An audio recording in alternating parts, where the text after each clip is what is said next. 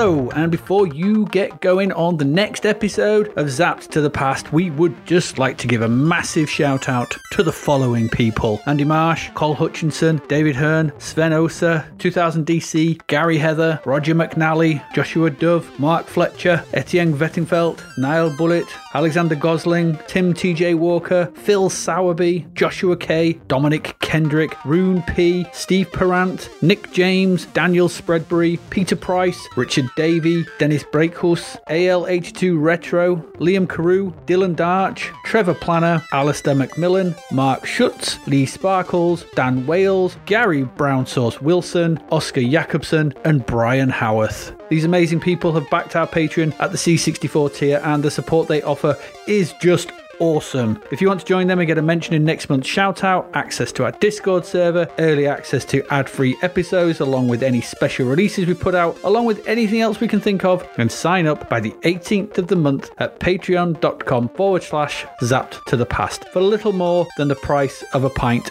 of beer. It helps us keep playing the games so you don't have to.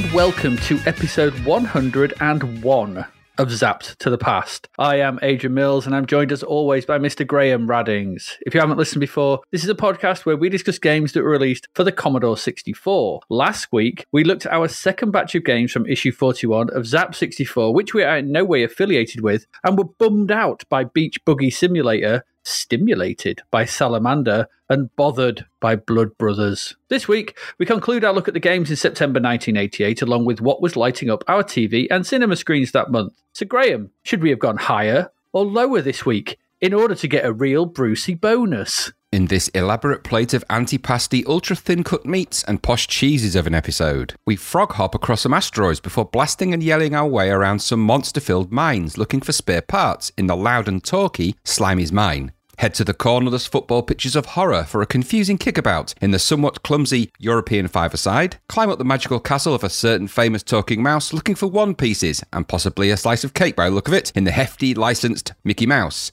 and machine gun our way up and down and across some of the scrolling landscapes on the lookout for prisoners in Fernandez Must Die. Have you ever wrapped your meat around a breadstick? That's not a euphemism either, Adrian. We also carefully deploy our naval fleets before playing hide and seek with our ship's guns in the classic and well realised battleships, grab our trusty steed and ride like the wind in the rooting, tooting, shooting, diabolical duplicate nonsense of Kane 2, check to see if we are not entertained in the gladiator smashing world of Spartacus Swordslayer, slip into our formal attire and grab our poshest long sticks for a game of poke the ball with the crappy professional snooker simulator before finally gulping down some tasteless irony and trudging across a military assault course as we train for war in the electro anti-war song inspired game 19 part 1 boot camp so much shouting burping grunting and brown noise in this episode and there are some noisy old games in there too maybe you get a brucey boner Ew, don't want to think about that. He's dead.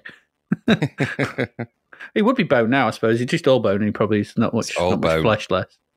Flesh left on those bones. So I just uh, one thing before we get going, because we've got we've got a few games to do and stuff to do. N- turns out Ninja Scooter Simulator was not quite as we uh, were led to believe. We were lied to by our album covers. yeah because it was a it was a ninja was a brand of scooter right That's that's according to one of our patrons. Yeah, Um, was it?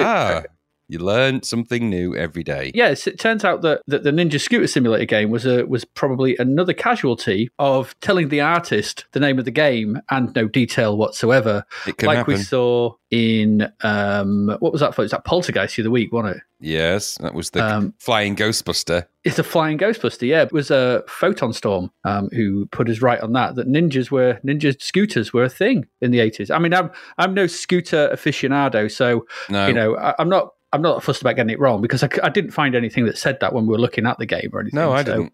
Never even occurred to me that it would be a brand of scooter. No, I genuinely thought it was about ninjas on scooters. Yeah, well, sort of does imply that when you call it that. Ninja Scooter Simulator, and you have that cover that, that had that cover of, which had the ninja on a scooter with the ghost Yeah. ninja in the back. Yeah, We can be forgiven for getting that one wrong, I think. But you know, I just thought I'd uh, write that info because it's quite interesting. But yeah, yes, communicate with your artist.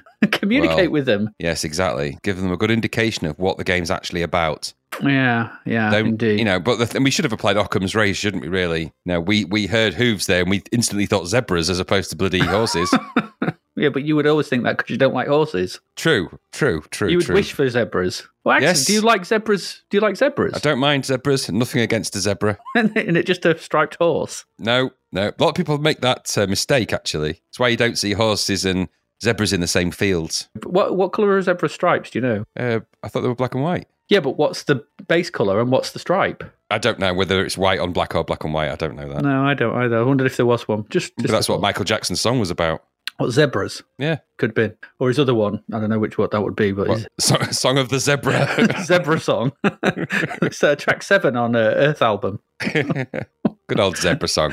Zebra never got the never got the press it deserved. That one. it didn't. No, that weird video he made for it that, couldn't be released. dress all the kinds of zebra in the world. Thank you, Michael. Thank you. Thank you. Now, now go away. So we've got a few few games to cover. We've got eight games. We've got cinema TV. We've also got hey, we've got a couple of crap verts. Managed to find a couple of crapverts. They don't come along very often these days. They don't come along, but they're uh, they are a particular quality this week. So uh, I'm glad Good, that good. I'm, I'm hoping that you'll enjoy those. We've got them to come at the end, but we've got quite a lot to cover. So should we just get into our games? Let's get into it after the time. after the you know the madness of last week. Let's have a bit bit more normalcy, and we'll just get into some games. So let's do that right now.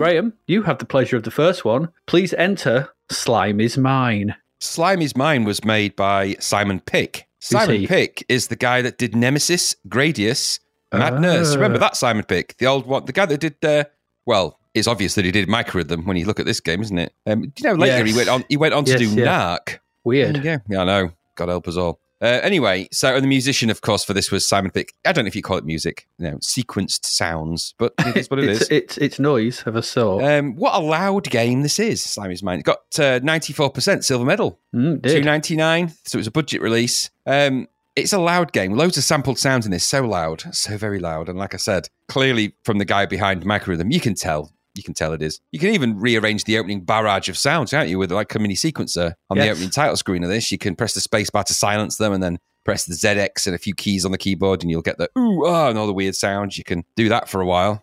Those sounds, uh, they're going to bore their way into your brain directly in yeah, right in. are. right in deep. Anyway, um, so Slimy's mine then. Um, the game, nice simple premise for this actually.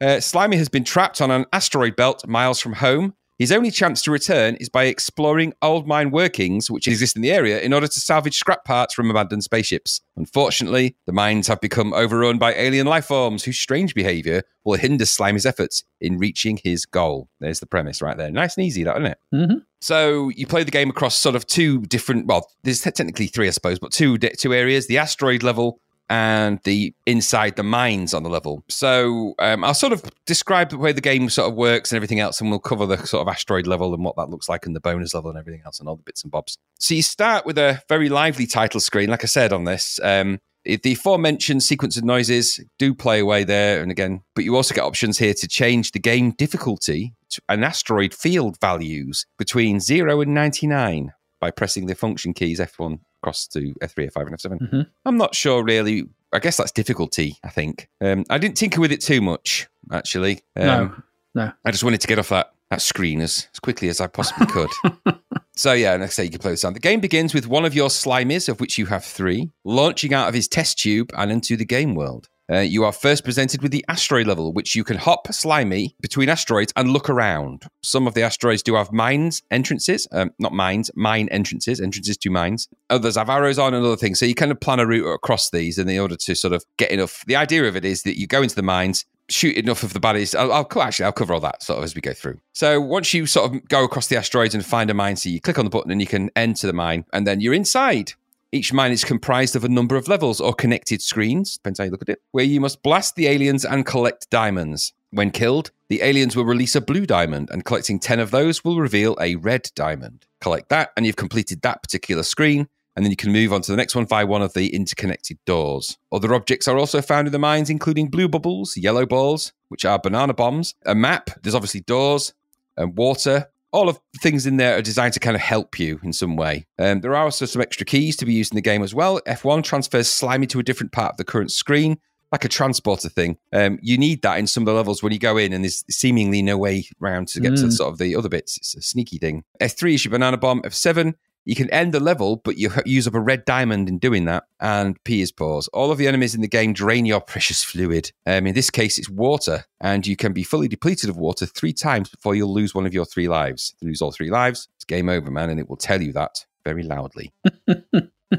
so you blast everything and anything to collect the diamonds. So match, scramble, you shoot them up when you get into those parts. Eventually, fight, you'll find the parts for the ship, return to the asteroid level, and then you'll find an area where you can hop onto the next asteroid belt and to find more spaceship parts, and so it goes on. The asteroid level has a series of asteroids to jump across and between, and a guide scanner of sorts on the right of the screen to sort of guide you across. It's a bit like um, we played another game that had a similar sort of hop along the blocks view. I can't remember the game was, but we played something similar anyway. You do need to be careful in that part because some of the asteroids have horrible things like skull and crossbows on, which will kill you instantly if you touch those. And also, there's some bouncy arrows on it. So when you go on an arrow, it'll fling you off in the direction. And, well, that can lead to death as well because you might end up being flung into space with these no asteroids. Not nice. No. The mine screens are kind of single, I guess, single, the, mine, the mines are kind of single screen caves, the best way to describe it, I suppose, um, which occupy most of the game window. Your score, number of blue diamonds and red diamonds collected, uh, and other useful indicators run across the very bottom of the screen. And a small water jug icon lets you know how much liquid you have remaining. As you go between the three stages of water depletion, you will change color. So it's pretty clear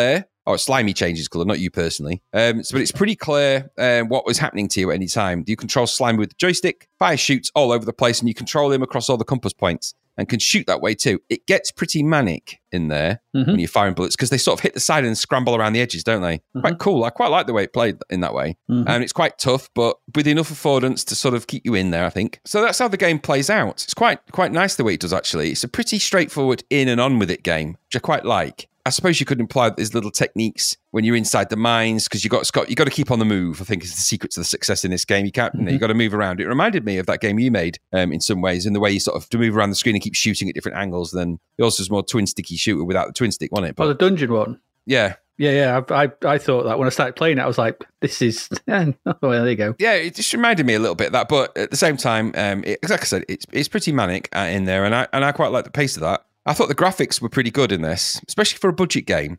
Everything kind of fits in with, and it's it's an attempt at humor, so everything does kind of fit in with the humor of the game. The main sprite is kind of cute in a froggy kind of way, I suppose. Um, there's a whole load of weird aliens, ranging from balls to Pac-Man ghosts to weird heads that float towards you. There's a real weird blend of graphics.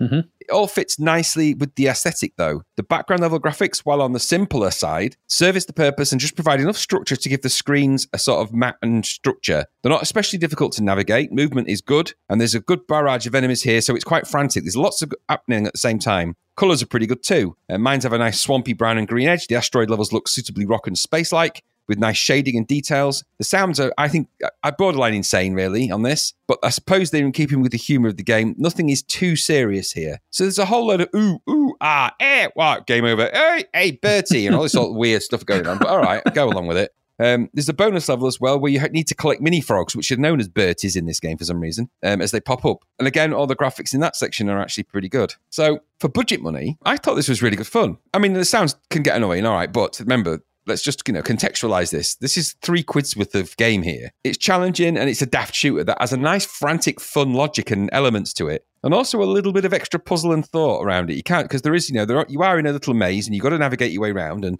you know, mm-hmm. and it's quite nice in that way. There's a lot going on almost all of the time in this game, so you're never static, and you're not, you know, you don't get much time to think. It's quite frantic, and I quite like that about it. Um, and it offers you a ton of things to do, and, and enough affordance that'll make you want to play it a bit more. So you're not thrown at the deep end. It's not so hard because you've got that liquid and you don't die instantly. You just, you know, you get a sort of a bit of time to sort of, and you can build that back up with the right collection of items as well. You've got a little bit of time to get into it. You've got, you know, you can sort of scoot around and, and try and get through as much as you can. I was playing this for quite a while. Mm. Um, I think for three quid, this is a great little game. It's a really good little blast them up for the money. I think the only warning I would have is the sound effects because they're funny and quirky for a while for sure, but they will gradually grate, uh, and eventually you'll find your ears tire of them. That is a small niggle, I think, for what is I I felt quite a, an accomplished budget game, and we hadn't had one of those for a while. Just a, a good old good mini package of a game, not super crazy, not super you know taxing. Just get in there, shoot things, collect things, and just do it quick and get on with it. I quite liked it, and I had a good fun playing it. wasn't what I remembered that well. I remembered the sounds for some reason. When they started kicking off, I'm like, oh, it's them, which means they must have embedded themselves in my brain real deep for the first time. That's what they do. That's what they do. So I liked it. Um, I thought it was good. What about you? Yeah, yeah, what a really fun game this is from start to finish. It's just fun. It's just really good. I thought this would be worth the money at full price with the volume of stuff going on, the level Yeah, yeah, of complexity, the, the, the amount of challenge that's there, the various things you've got to be on top of to proceed through the various mines. Yeah, I really enjoyed this. The graphics are fast. There's just some slowdown at time, but it's not not egregious slowdown. It's just uh, on, on occasion, but it, it's not that bad. They're colourful, they're cute. The interstitial scenes are good. I like the way you- your slime slimies get launched out of test tubes. I thought that was quite Yeah, funny. I also novel, like the way that you fill the hole with frogs. You boot them in, Yeah. and then you go up to it. And you're like, oh, and you have to go back to get more. it's like cute and and like those kind of little interstitial story beats. Just add, give Yeah. this game a, a Yeah. sort of there's there's thought here, and there's uh, all the little bits, and the fact that you know all fits in 64k, all good. Um, I like the way that you navigated the mines. Like you said, there's puzzle ones, but so there's diff- there's different ways. Sometimes you have to hold down the F1 key and sort of aim, but like quite often I would because you got to do it quite quick. I would uh, lose a life because I'd just teleport myself into solid matter. Like, oh, uh, but that's Yeah, my fault, you know. Yeah, but then I learned to line myself up where I was going, and then just pull down and launch through, and I was fast and I was in there, so it's good. But I also like the way that sometimes you get those apples, and they just I thought I was being teleported, didn't, but they just clear the room, don't they? Just make it Yeah, into a blank square. Yep. And that's good as well. So then that allows you just freedom just to go, you know, if you're having a tough room, you get an apple, it's like, ha ha. That's good. So I liked a lot of this. So there's different strategies to be taken.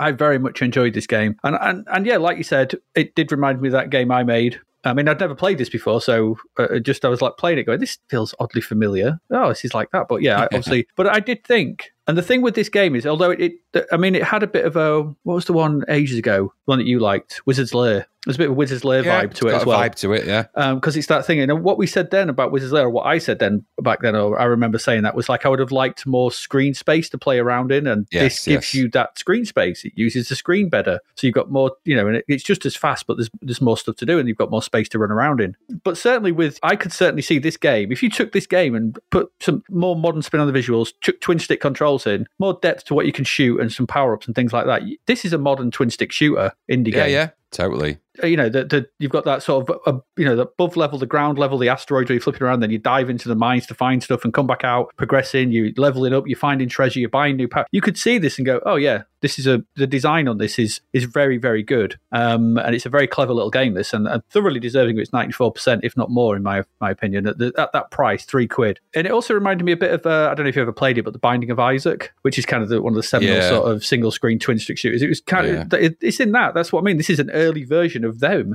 Otherwise known as YouTuber Gold, isn't it, that game? yeah, I mean this. Yeah, if you had YouTube back then, this one would have been one of them because all them noises kicking off. Yeah. you could see the YouTube going, "Hey, hey, hey, Yeah. Bertie," you know what was saying. It- yeah, that was a good impression. I, thought, I just thought you got a tick then. I thought gone mad. Oh. yeah. So, like I said, yeah, it reminds me of Binding about if I, you know it, that's really no bad thing because it's a really cracking game. So this is just a really fun, fun opener to the week. Um, and I was, you know, like I said, never played it, never even heard of it. It's not one that's by this point we're getting into games where unless they're massive, I'm not going to have heard of them. So most of the t- games we come across at this point, I'm not going to have heard of. But this is a really nice surprise, and I, I was thoroughly engrossed. Not. Like you, I was playing this for quite a while. And it's nice as well because you don't just have three lives, do you? You have three lives per life. Yes, but I say you you got more affordance, haven't you? Yeah, you've got nine lives. So Yeah. yeah, yeah, and it's just nice. It's just a good, good, fun blast of a game. Yes, it is. Um, certainly one of the best budget ones. Which I would put this up in top tier budget land. yeah, definitely. Definitely. There we go. Slime is mine. I was wondering about it. Ninety-four percent of mm, is it really that good? But yes, turns out it certainly is. It's worth its slimy medal. Yes, yeah, the slimy medal. Yeah, it's SM. Slime is mine. SM. Yeah, it fits, doesn't it? Yeah, slimy mine. There we go. That's our first one. That's a good way to start. Let's hope it long continues. Every time we say it. Every time. Every time we say it, and I, I, I know I'm not. It's never gone. I monkey's think, paws just got. "Doo." Well, no, it's my fault because I always put the the highest scoring one at the front and then one of the lowest scoring ones straight after it. Peaks and troughs. Compare and contrast. Small apples, big apples, whatever you want to. yeah, whatever. Let's go to our next one.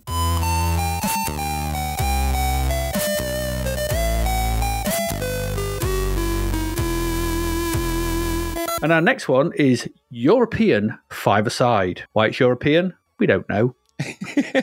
Why is it? It's got literally nothing to do with it. But yeah, let's not leave that, you know, let's just leave that to one side for the moment. For those of us who would never be good enough for professional football and the thought of running around on a Sunday morning in the local leagues was too much effort, there was always five-a-side football to keep us entertained and provide us with our footballing needs. I played loads of five-a-side in my time, at different sorts of times It's in my like a life. fun little game. Yeah, it really is. It's a good laugh. And so, just as it is in real life, here we have a budget game to provide us with just that: small pitch, bouncy boards at the sides. We don't have to worry about corners and throw-ins and half-height goals to defend. This budget title hails from the Silverbird range, um, and the cover, which I liked, featured a strong-chested man. Chesting the biggest ball known to footballers everywhere. That ball was massive in comparison Massive. to him. He was really strong chested as well. He was like, oh, look at my chest. Bell. Um, but he was really thin. He was thin but strong chested. It's an odd combo. The back of the box has Spectrum screenshots, which is rubbish. I hate when they do that, Nah. but it does. And it has this text. There's no writing, but it's just along the bottom corner, along in a diagonal, it says this Football fans freak out and kick off with a winner. I don't know what it means. but that's No what it one says. Can football fans freak out if they buy this crap. That's what it should have said. And kick off with a winner. I was thinking, is a Bob winner? Are they, you know, maybe I don't know. I don't know if it's anything to do with the game what. Anyway, Win suffice Bobner. win Bobner. No, no, suffice to say, you know, we've got a chesty start here. This game was designed originally on the Spectrum by Tim Close, um, and this conversion conversion was handled by Dave Kirby. Dave, not so close. Dave far away. And this uh, conversion was ha- handled by Davy Kirby, and it's got music by Steve Barrett. There's a rather lackluster title screen that greets you upon loading this, encompassing all the shades of grey the C64 is capable of. really, really invites you in. Like grey. Nothing, like, oh, nothing shouts excitement than grey. I'm like I'm in a car park. And it really gets the pulse quickening for some five-a-side antics in a small sports arena, just on the outskirts of Luton. That's what I thought Yeah, um, yeah, which. I've played a few of. Uh, you can play this one or two players, and you've got you can also change. Uh, you've got some options to play around with. When you press that, though, it leads to a confusing view of the pitch. Just a view of the pitch just appears, like for no reason, and there's no there's no indication of what does what here. Um, but I'll tell you now, you can. I, I, because I played around with this, you can press the spy, space bar, space bar, the space bar to cycle through a three, five, or ten minute game. And for the love of God, if you're going to play this, choose three. Ten will seem like an eternity. It's ten minutes a half. It will seem like an absolute eternity. I, I kid you not. Playing a ten minute game, ten minute half, so it's twenty minute game of this. It will, you know, it will lighten your hair. It will, it will do all things back things to you. Just don't play a 10 minute game of this. Um, and you can change the color of the pitch with F7. You can go from green to a lighter green to grey to yellow to lighter grey to brown and to white. Don't play on white because the ball's white. The Honestly, ball they, did, dead they hard to didn't think that through, did they? No, you know, if it's supposed to be snow, you play with an orange ball. This is the 80s. They had orange balls back then. Is five-a-side played indoors or outdoors? Uh, it it's can both, be, isn't it? It can be outdoors. We used to play outdoors. Once you're satisfied with the colour of the pitch, you press enter to go back to the main screen. There are no clues to doing this. This was me jabbing at the keyboard. Um, I couldn't find any proper instructions for this, but you know, found what it, what it is. And you can press four to play a game. So the view here is top down and vertical scrolling. And correct me if I'm wrong, I do believe this is the first time we've seen this view. It is the first time, yeah. So you know, this this is going to lead to MicroProse Soccer, kickoff, and sensible soccer. Yep. That's Just the and first. I think I don't. I don't. I mean, maybe there's another on another machine. I don't know, but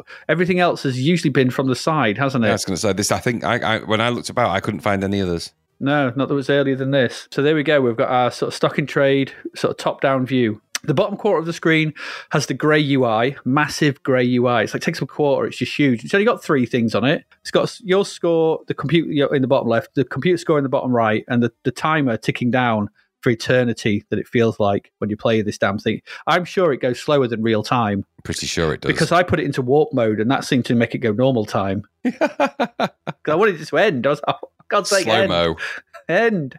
Yeah, so that's it. That, those three things take up the bottom quarter of the screen, really massive. The top three quarters of the screen has the game and this sort of top down vertical scrolling thing. And here, a series of blocky, badly animated sprites play out an unrecognizable sport. It's supposed to be some kind of football. So the two teams are red versus blue. The player you control is highlighted in either dark or light grey. I love their grey in this in this game. Love it, love it. So much grey. You run about, you try to get the ball. Um, if you do a tap of the fire button, you will supposedly pass it, except you don't.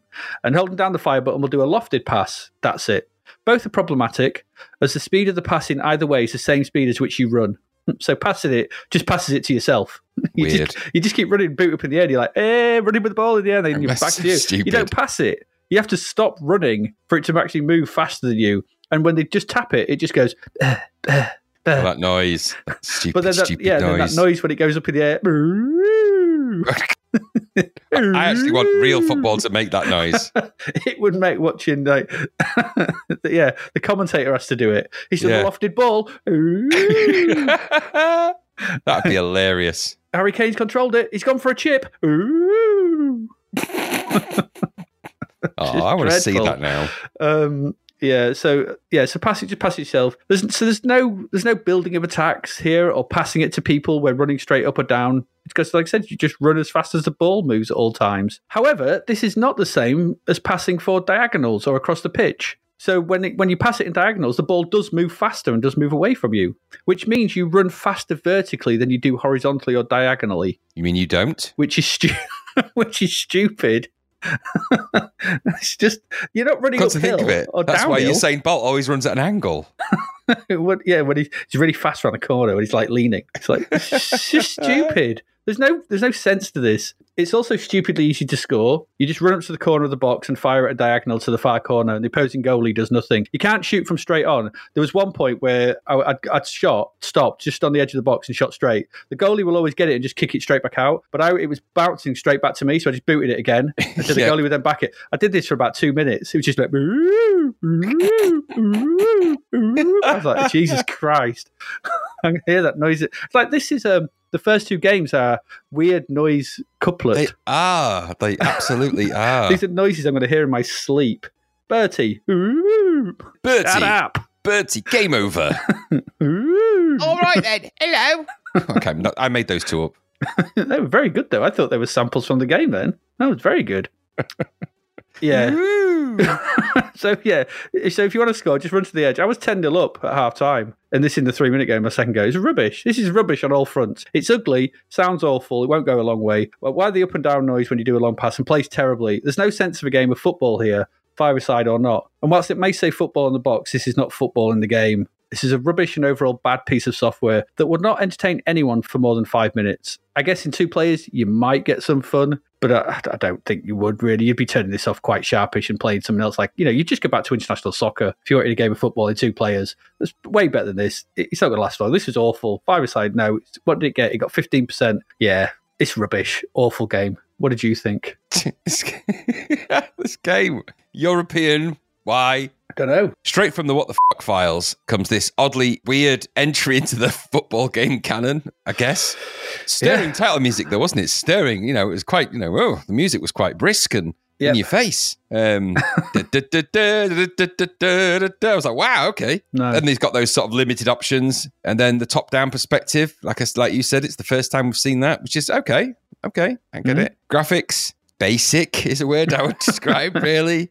That's That's a- of those word. black. I've it's black lines and dots donate the pitch on on varying coloured backgrounds. Yes, on a grey, with a grey border. Yeah, does it work? I guess it works. I mean, you can bounce the ball off the wall, so I'm guessing this is indoor soccer because Well, yeah, Or I think it's because they just didn't want to bother with any kind of corners. So probably a Yeah. football game, but you know, yeah, corners or you know, throw-ins. it works. I guess. Bottom section is the score and the time in that kind of just there it is. Can't miss it really. No, It's all very basic. This player sprites confused the hell out of me. I wasn't sure who was in what team other than the No. goalie. And that's only because they were stood in the goal. I got the ball and then I wasn't sure if I was passing it to myself, passing it to the opposition. They never seemed to do anything with it. I always just seemed to get the ball and score. And that was only if I almost ran the ball into the goal. Mhm. Like you said, if you can do it from straight on, he just saves it. I don't know.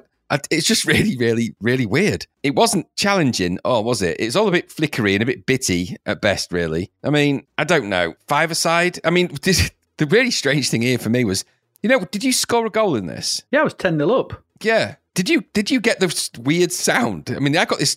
I don't know if yours was speech. Mine was this this kind of harsh screech that came out of the yeah. I was like, what the hell was that? It was haunting.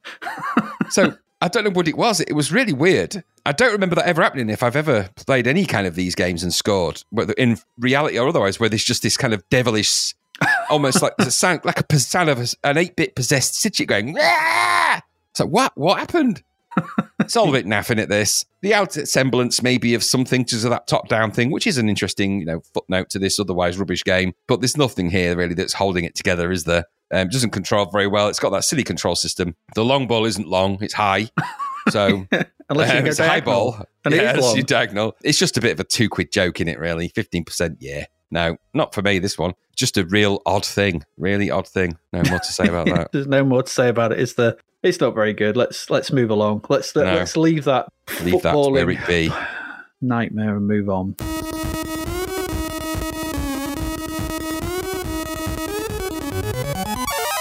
And Graham, you've got the next one. Um, well, it's time to uh, become Mickey Mouse and Right. tell us all about Mickey Mouse. Well, who's the leader of the club that's made for you and me? Yes, I made Mickey Mouse. It is. Um, Is he? apparently. Okay. Uh, this is Mickey Mouse, the 999. This uh, 72% in Zzap from Mm-hmm. Gremlin Graphics, coded by Stuart Gregg. That's the guy that did Gauntlet 2 and Mask, and he later went on to do Rick Dangerous. Um, Mm-hmm. The graphics are Kevin Bulmer and John, just says John in the blurb, Good and the John. musician is Mr. Ben Daglish. Mr. Ben Daglish. Daglish. So the story for this game, I'm going to read the scenario from the instructions, and I want you to bear in mind that when they did this, they just went on some kind of story raid. so they just went around, raided a few different. You know, they'd got a few books on the desk, picked out the salient bits from those, and just kind of bolted it into a thing. So yeah. Just in this first paragraph, I'll give you the idea of where, how they did that. So, the wicked witches of the north, south, east, and west have stolen Merlin's magic wand and given it to the awfully horrible Ogre King. Okay. Okay. Uh, so we've got um, you know a bit of the Wizard of Oz there, a bit of um, Arthurian legend. Anyway, using its power, they will between them rule Disneyland. The Ogre King has used the wand to cast a sleeping spell over the land. He then broke the wand into four parts and gave each witch a piece to guard. The wizened witches have moved into the four tallest towers of Disney Castle. Why would you go there? And banished all of the drowsy Disney characters. They are each using the pieces of wand they guard, along with some enchanted water they also stole from Merlin, hmm, to fill the castle with hideous monsters. This water is the key to Disneyland salvation. Merlin had one bottle of water hidden, and this he gave to Mickey Mouse to use to defend himself as he rescues the wand. The water must be used sparingly or it will run out. Mickey starts his search for the wand at the bottom of each of the four- of the four towers. The only way is to go up. The only way is up. Baby, you and me now. Mickey Um, on his way, uh, on the way to the top, Mickey will encounter the witch's gruesome guardians. Squirting some monsters with the enchanted water pistol will turn them into potion bottles or special magical bonuses. Some monsters, however, only respond to a sharp tap on the head with Mickey's rubber mallet. Aye, aye. Although this often causes them to split into two smaller monsters. If Mickey collides with a meanie, he loses more of his precious fluid, his precious water fluid Precious fluids are leaking precious out. fluid, but it can precious fluids leaking, but it can be replaced by collecting the potion bottles. When Mickey reaches the top of the tower, he will find fireballs being held at him by the witch. If he can reduce the witch to a pile of bones by throwing mallets at her, he will collect the pieces of the wand she was guarding. Once all four pieces are retrieved, Mickey has to face the fiendish, flying, horrible Ogre King. Squirting him 15 times with the water pistol defeats him, but that's not easy. If Mickey doesn't succeed at first, he can try, try again. If he fails a third time, the game is over, and Mickey will have to return to the bottom of Tower One. That's it. So that's uh, right. that's the scenario. That's the scenario you found yourself in. All right. That's quite um, all over the place. Yeah, sounds like it's almost like it's been raided from different sort of you know ideas and sort of bolted together, doesn't it? Yeah. A little bit. And anyway, I'll come to sort of the thoughts and feelings about this as we go through. So it's a big, it is a big license. This, I mean, goodness me, Mickey Mouse, Yeah, Walt Mickey Disney, Mouse. Mickey Mouse and Walt Disney. I mean, goodness me, Mickey Mouse.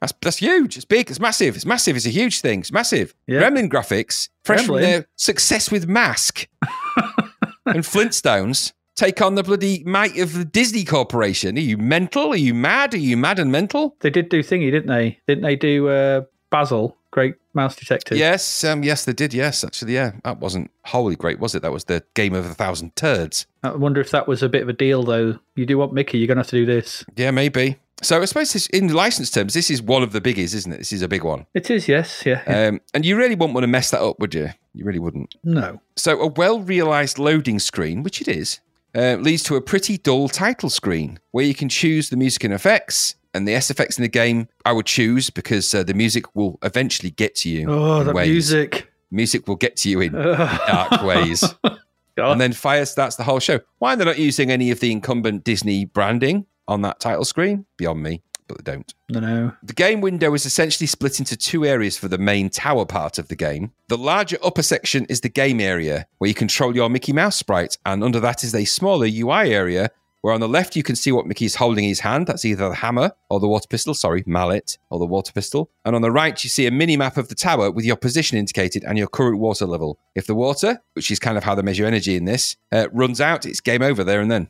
You have three lives to use up. You start the game at the bottom of the first tower. Each one is made up of levels connected with a ladder. You can ascend the ladder on your mission to get to the top and kill the witch, who, when killed, will give you a piece of the wand. Collect all four pieces and you will confront the Ogre King. Squirt him, as I've said the numerous number of times, and you've done it. You get three attempts at that, and then it's back to the beginning of the tower if you don't do it. All of the towers have enemies of different types that will bother you. These can be squirted with your water pistol. You can also avoid them, or you can hit them. If you touch them, they drain your water, and so, as you can imagine, draining the precious fluid away is not good. There's also doors on the levels, and some of these will allow you to enter mini games. You can't get to the witch at the top unless you've boarded up the doors. So, and to do that, you've got to go into the mini games and get the things to board them up with. And there's four mini games. These are um, the puzzle maze, uh, sorry, the puddle maze, the bubble machine, the pump room, goodness me, and the dripping taps.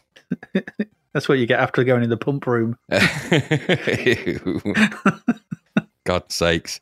Um, so in the puzzle, this puzzle, I keep saying puzzle, in the puddle maze, Mickey has to avoid or shoot monsters created by the dripping taps. To complete the room, he must find and collect a hammer, some nails, and some wood.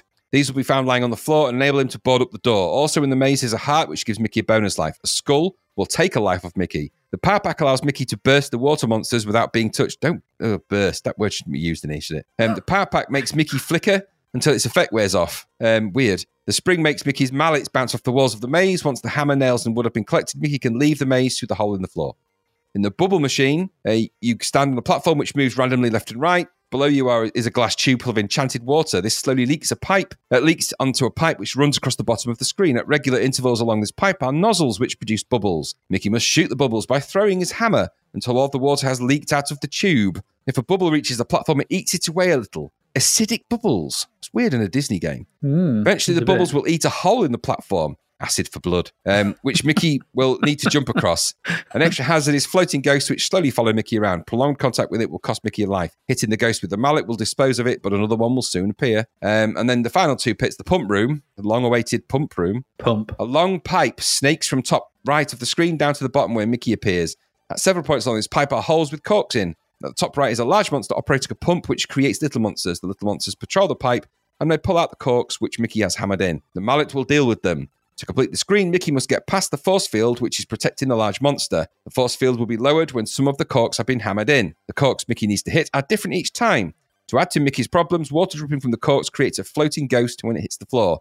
This will stun Mickey or take a life from him. And then finally, the dripping taps. There are four dripping taps here, which need to be turned off in a specific order. The taps handle, spin, or flash to indicate which should be turned off next. The floating ghost in here, again, is drifting around the screen. If it touches Mickey, he will be stunned or lose a life. Moving platforms help Mickey travel from tap to tap, but he must be careful not to be squashed between a platform and the floor or ceiling. So there's those. Essentially, that's the, the mainstay of the game. Those four mini games and the tower bit of the game is what you've got to sort of contend with. So graphics vary a lot in this game. The main sprite does look like Mickey Mouse. I'll give him that.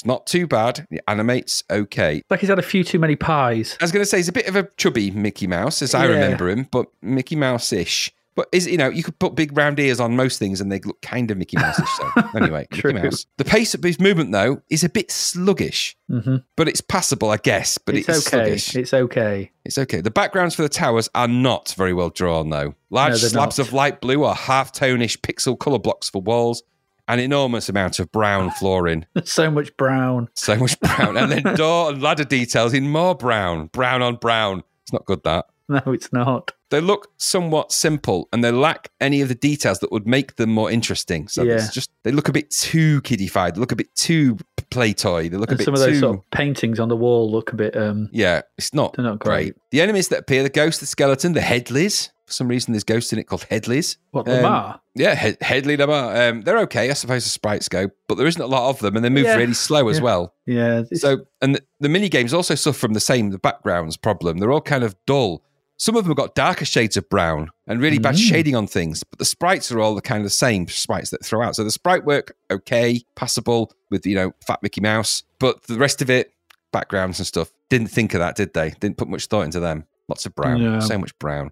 I mean, Mickey Mouse isn't famous for its brown. Disneyland isn't famous for its brown areas. It's quite vibrant colours, you know, vibrant reds, Yeah. blues. And seeing, seeing as this seems to have picked up for a lot from uh, Sorcerer's Apprentice, because if you hit some of the monsters, they split in two and things like that. yeah. Oh yeah, yeah, yeah. And the music as well. yeah, and the music as well. So yeah, and you would think that there'd be a bit more detail in those backgrounds. Yes, I would expect. I would have expected this bit, and it's something that comes back to, to to sort of bite this game really. The main tower section. So that, then that's how the game plays out. You control Mickey, you go up and down ladders, you pick up the things, and the idea is you've got to you've got to survive those mini games in order to get because you have to board up the doors in order to be able to get to the witch in the first place. So when you get there, you got to kill the witch and get this one piece, and then do that four times.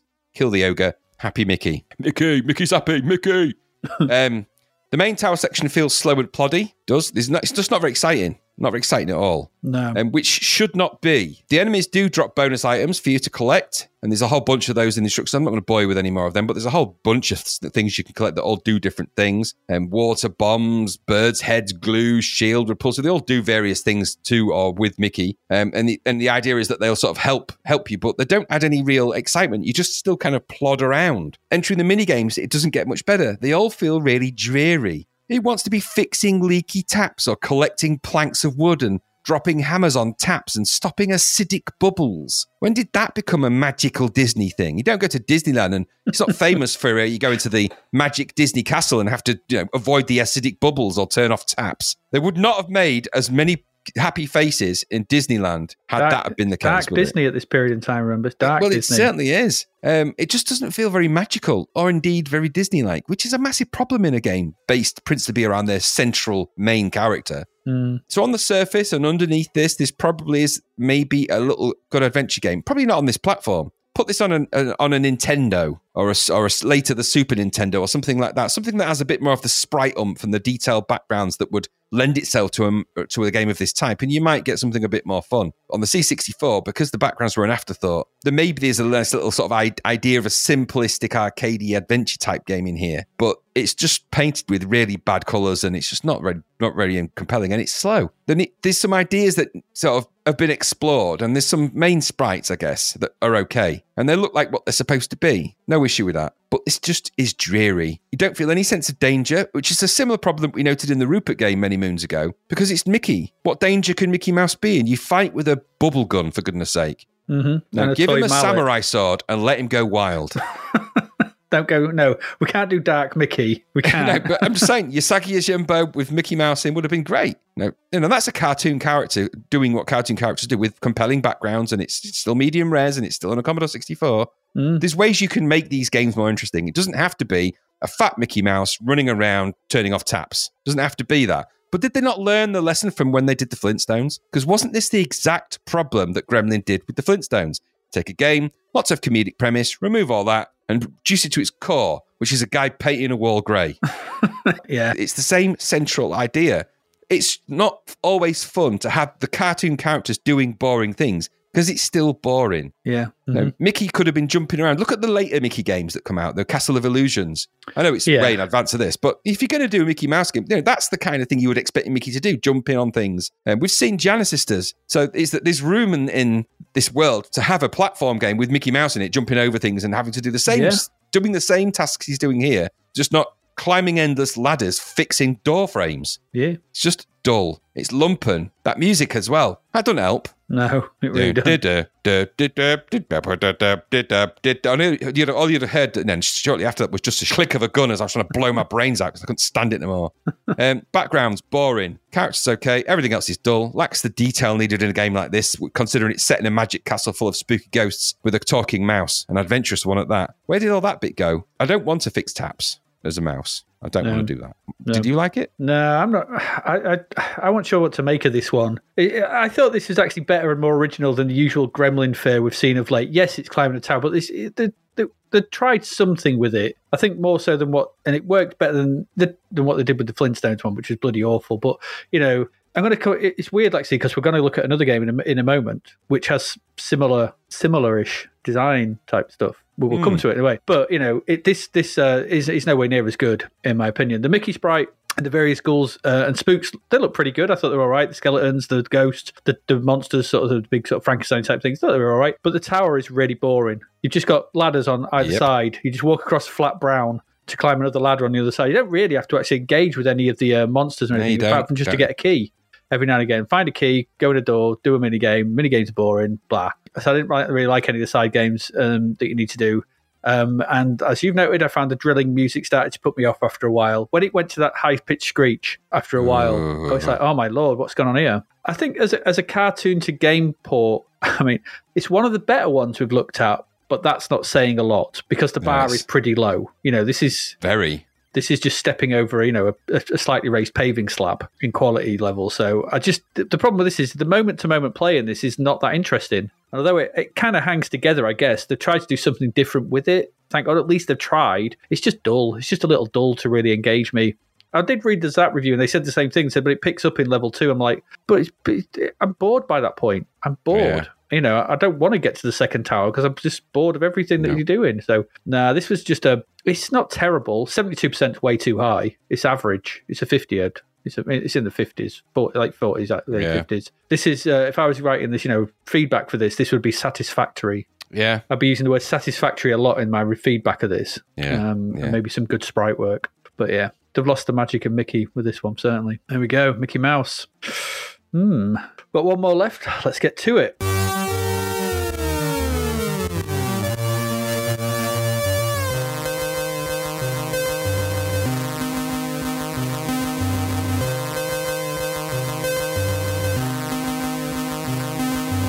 Graham, Fernandez must die. He must. He must die. In the South American country of the Democratic Republic of El Diablo, the government uh. has been overthrown, and in their place, the evil dictator Fernandez now rules with an iron hand. You have been summoned by the exiled leaders of the country and tasked with taking out Fernandez by destroying his military bases, all eight of them, and freeing the people from his evil yoke. That's the story. It's courtesy of the back of the box, which also does that thing of uh, from the time of including Atari ST screenshots, uh, Cheeky. which look a whole lot better as one would expect than the C64 version. But you know, there you go. It is. It just says sh- screenshots from Atari ST version. Like this is the C64 box, but the visuals are weird. But you know, put them on anyway. This is the latest game from Tony Crowther. Mr. Anthony Crowther is back. Um, and back this in this one, form. it really is in uh, commando form. And this is the first, sorry, uh, he shared coding duties with David Bishop. Uh, but it seems that the art and the sounds are all by Mr. Crowther himself. Um, and this is the first game release from ImageWorks, don't you know? ImageWorks are an interesting lot. I had a look at what else they will be doing. They've got, what have they got? Uh, I was looking, Super Bowl, uh, Speedball. They've released Speedball. Mm. Well, and two.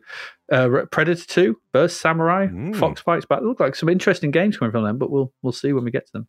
The game itself is, is kind of lacking the usual options for a Crowther game. You usually just loads of weird options and stuff, doesn't it? But but it does offer a simultaneous two player mode, which is a nice addition. And I'll come to what that does offer a little later. The title screen itself has got a big scroller in the middle with some raster bars, um, and it's got the current top scorer in big letters at the bottom. It's kind of a there's not a lot on it, but it takes up a lot of space.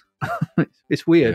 Yeah, it's big and bold. It's very big and bold. It's very Tony Crowther. It's like demo effect in your face. Uh, you can press one or two, and that picks single or two player mode, um, and fire button gets things going. So when the game starts, this looks like a simple enough commando variant.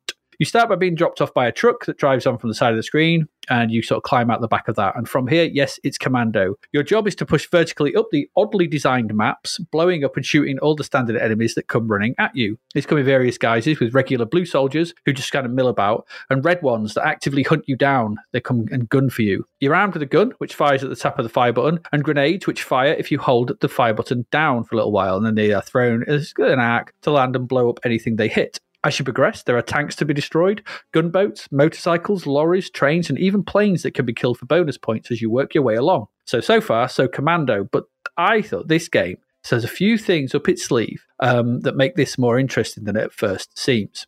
Pressing run stop, um, which is thing, it kind of brings up a map of the game, and you can see all the eight territories that you've got to uh, go through Mhm. lined up side by side with the, where the base is located on them, so you know where you have to go. There's no, you know, it's not it doesn't obfuscate anything. It's like here you go, here's the map. There's like eight territories. They're all there.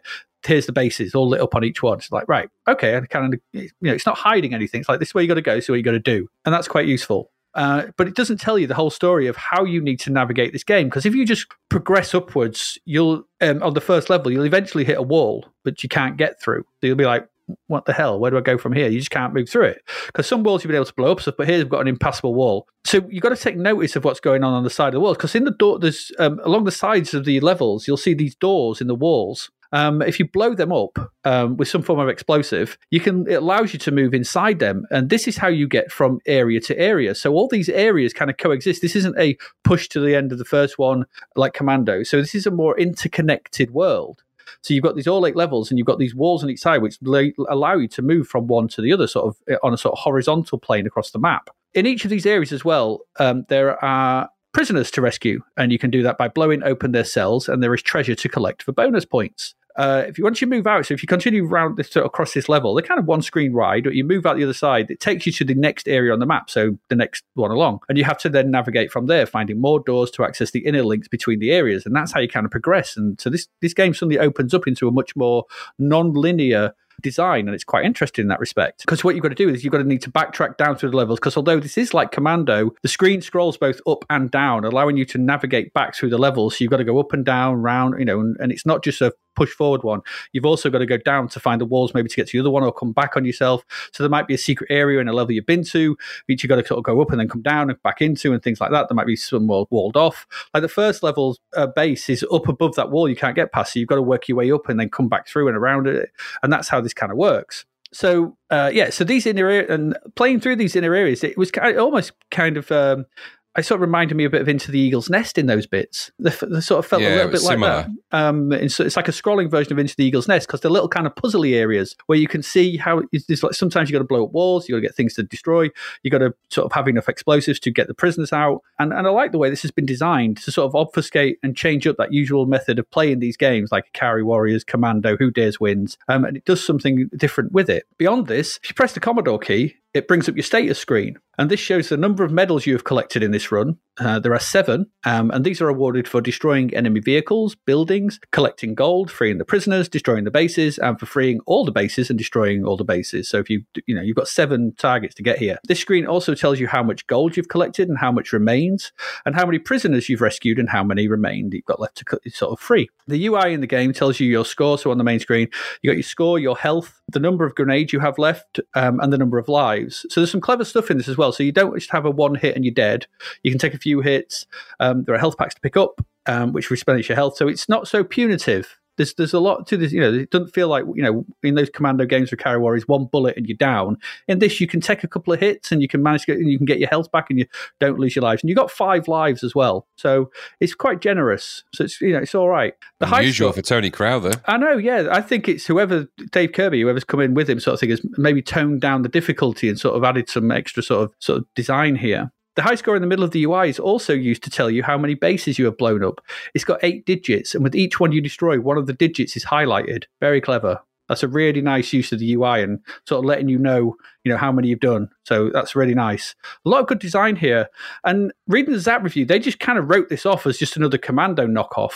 I think there's quite a lot more going on here. We saw this with Rogue, um, when you know, where they said oh, it's just Gauntlet. It's like no, it's not. There's more. There's more to this than than I think you're letting on. As you progress, you'll find jeeps that you can get into, um, and this speeds your movement up. You can rip around in them; they're right little fast little beetles. So that, you know, in jeeps they can shoot as well, um, and you can run soldiers over in them, which is always good. So you know, and it even has its own health bar to keep an eye on. Now, in one player, you shoot in the direction you're heading in, but in two player mode, one player drives and the other aims and shoots independently. And hell, if that ain't like an early version of the Warthog in Halo, then I don't know what is. Yeah, exactly that. It's that, isn't it? It's, you, it's two player mode. You shoot in one direction, driving in another. That's just yep, it's, yep. Two, two, 2D Halo. 2D Halo mode. Throughout the game, enemy and friendly planes fly across the level, dropping sort of vertically, dropping enemy hunters. I quite like the way that they're sort of parachuted in. Um, the enemy hunters, the red mm, ones, and they'll cool. come after. They'll come after you, and they come after you. You know, they're, they're after you. You'll to take them out quickly. Um, but the good ones they drop extra health and extra grenades um, for you respectively. So it's all good. There's, there's things. There's, all, there's loads of stuff going on. In this it's a busy game. There's always stuff happening. If you blow up the tanks, it allows you to pick up explosive rounds, which you fire instead of bullets. Um, that allows you to blow up the buildings that are dotted around the levels um, and collect the loot inside them. There's loads of stuff. So you've got destructible landscapes, you've got destructible things, you've got all the enemies to blow up, you've got everything going on. There's stuff blowing up left, right, and center. There's a lot to this game with the interconnected levels, the blowing up of buildings, the general mayhem, and the story of like overthrowing a dictator in South America.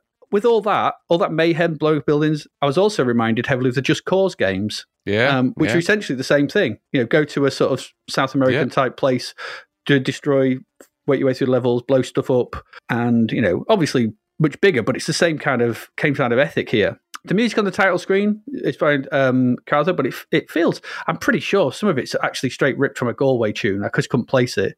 I was like listening to it, go, "That's It sounds- sounded familiar, it sounded it? really familiar. Little little snippets. of. I was like, "That's that's a Galway bit." I can't place it. It did sound like a Galway I think it's out of Yie Ar Kung Fu or something It like could that. very well be, yeah, which would obviously be uh, Jar, I guess, then. And the sound effects are a little odd at times because some of them sound like they're out of Paradroid, but, you know, it's sort of in the, in the interstitial in the start levels and things like that. The graphics are a strange mix of colours. They're a weird mix, a weird, it's got a weird look, this game. Level one is two shades of green and blue. Weird. It's an odd, odd thing, but, but I thought the sprites were well animated.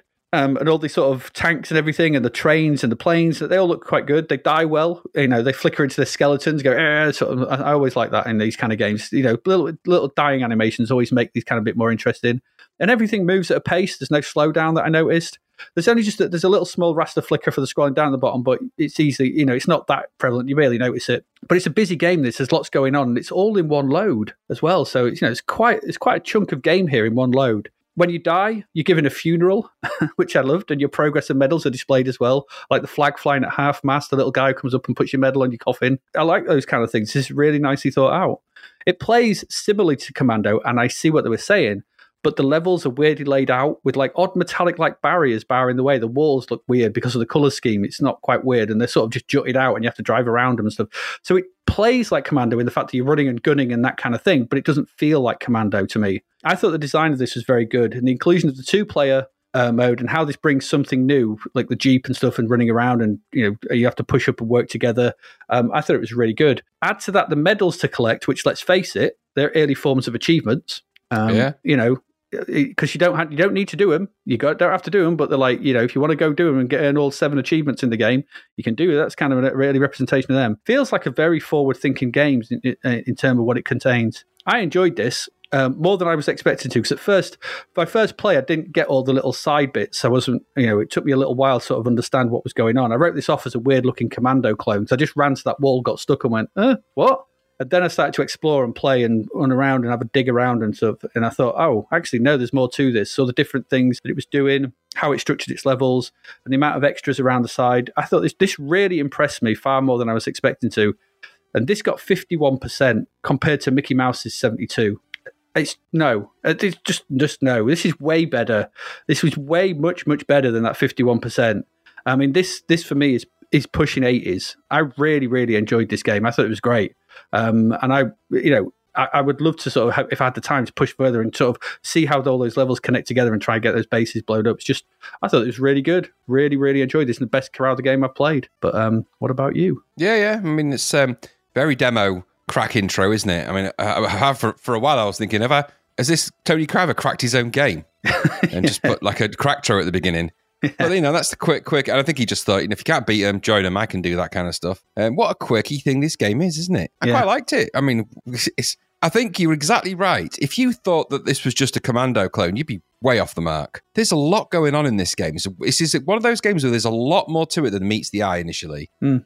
It's sort of it's so well put together, and the graphics. Yeah, they got hung up on the graphics in the Zzap review a little bit. They're like, oh, the graphics, oh, it's just typical, blah blah blah blah. I thought maybe they're on the kind of pudgy side, maybe, but they work and I thought they were detailed enough, and it's it it all worked in the space that it was in. Mm-hmm. So the sprites were the right size. You could run around. There was no bugs. There was plenty of them. There's loads of stuff to shoot at, and bullets are flying all over the place. There was nothing wrong with its code base in this at all. Um, and what you end up with is a really fun um, sort of military exploration game. I mean, it's I would I'm, I wouldn't say it was. It has the commando trope of having a single player military figure shooting at things. Mm. But the kind of exploration that Rambo sadly lacked. If Rambo had had this kind of exploration, it would have been more like a Rambo game. Yes. Yeah. So I thought it was really good. The especially nice touch of getting in and out of the vehicles and the two player options, as you said. And it scrolled so smoothly and it was just, it was quite a lot of fun. I found myself getting deeper into the game and finding new things and interesting things about it on a more on quite a continuous basis. I'm like, oh, you can blow the buildings up. Oh, there's things to collect in there. Oh, there's people in there. Oh, I can drive the jeep. Oh, I can do, and, and it's one of those kind of games. And you think this isn't just Zzaps. Just must have just loaded this up and gone, eh, another commando clone. Switch it off. Yeah. Silly, silly to do that. Um, maybe the price is perhaps you know I don't know if it's nine ninety nine. Is you get a lot of game for your money. I think I think it's deceptive. I, yeah, I think it's worth a tenner. I think this is a good full price game. So the music, okay, it was very, it was a version of something, but it was good and it was okay for the game. Music and all the little touches and around the edges, all good. Graphics nice.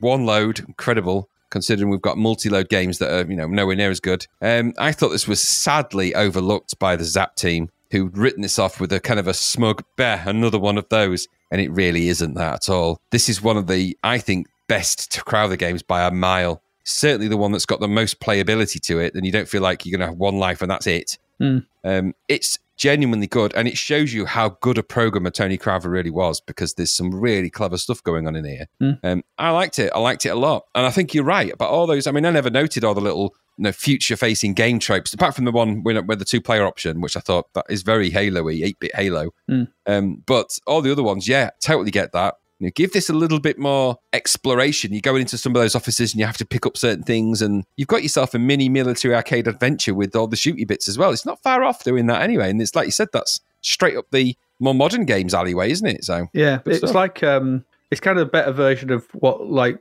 Infiltrator and what was the other one that MicroProse one, Airborne Ranger were trying to do, in my yeah. opinion. This this does it. This kind of sits that happy middle between arcade well, and a bit more exploratory having to work your way through and more stuff to do and stuff. Yeah. So. I mean, you give this game um, a few more vehicles to fly about in and that, and you've got um, Far Cry 2, the 8 bit version, haven't you? Yeah, yeah, yeah, yeah definitely. You're not that far off because if, I mean, all those variations of the sort of map that you go on, put some of those with less in it, like a desert and stuff, and you're not far off that game. So I really like Fernandez Must Die. It's been horribly overlooked, I think, and it's certainly one I would recommend that people go and play because I think it's very deceptive and it's a very clever little thing. So yeah, I was playing it for ages as well. Really, really, I was in that game for ages, way longer than a. But it was it sort of balanced itself because I wasn't playing some of them for very long.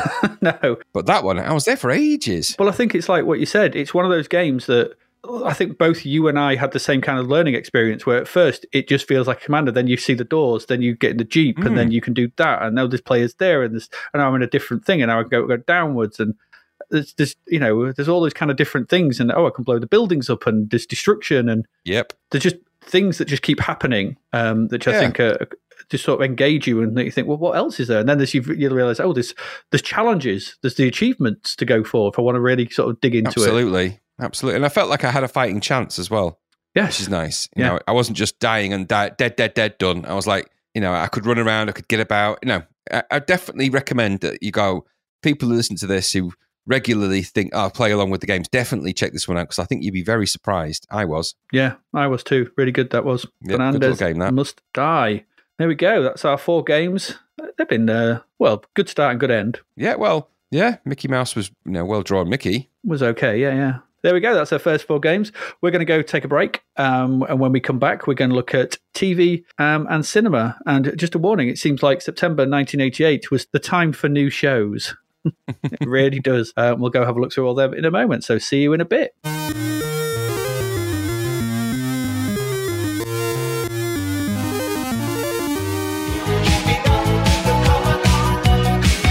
The novel Escape from the Commodore 64 by David Hearne is out now. Growing up in the 80s is a chore for Sarah, who feels misunderstood by her parents and badgered by Reese, her bothersome brother who incessantly prattles on about his treasured computer games. When Reese tells her one of the games tried to pull him inside the computer, she laughs off his fanciful fib. She waggles the joystick to disprove his fairy tale and is pulled into the computer. Now trapped in games she'd never had any interest in playing, how can she possibly beat them? With the help of feisty Nell, another trapped player, can Sarah find her way back home, or is it game over? An evil madman, a hostile planet, bloodthirsty robots, a never ending throng of karate experts, and relentless digital soldiers will do their best to ensure Sarah never escapes. Available from Amazon and all good online retailers, find out if there's a way out of the beige bread bin of betrayal for Sarah in Escape from the Commodore 64.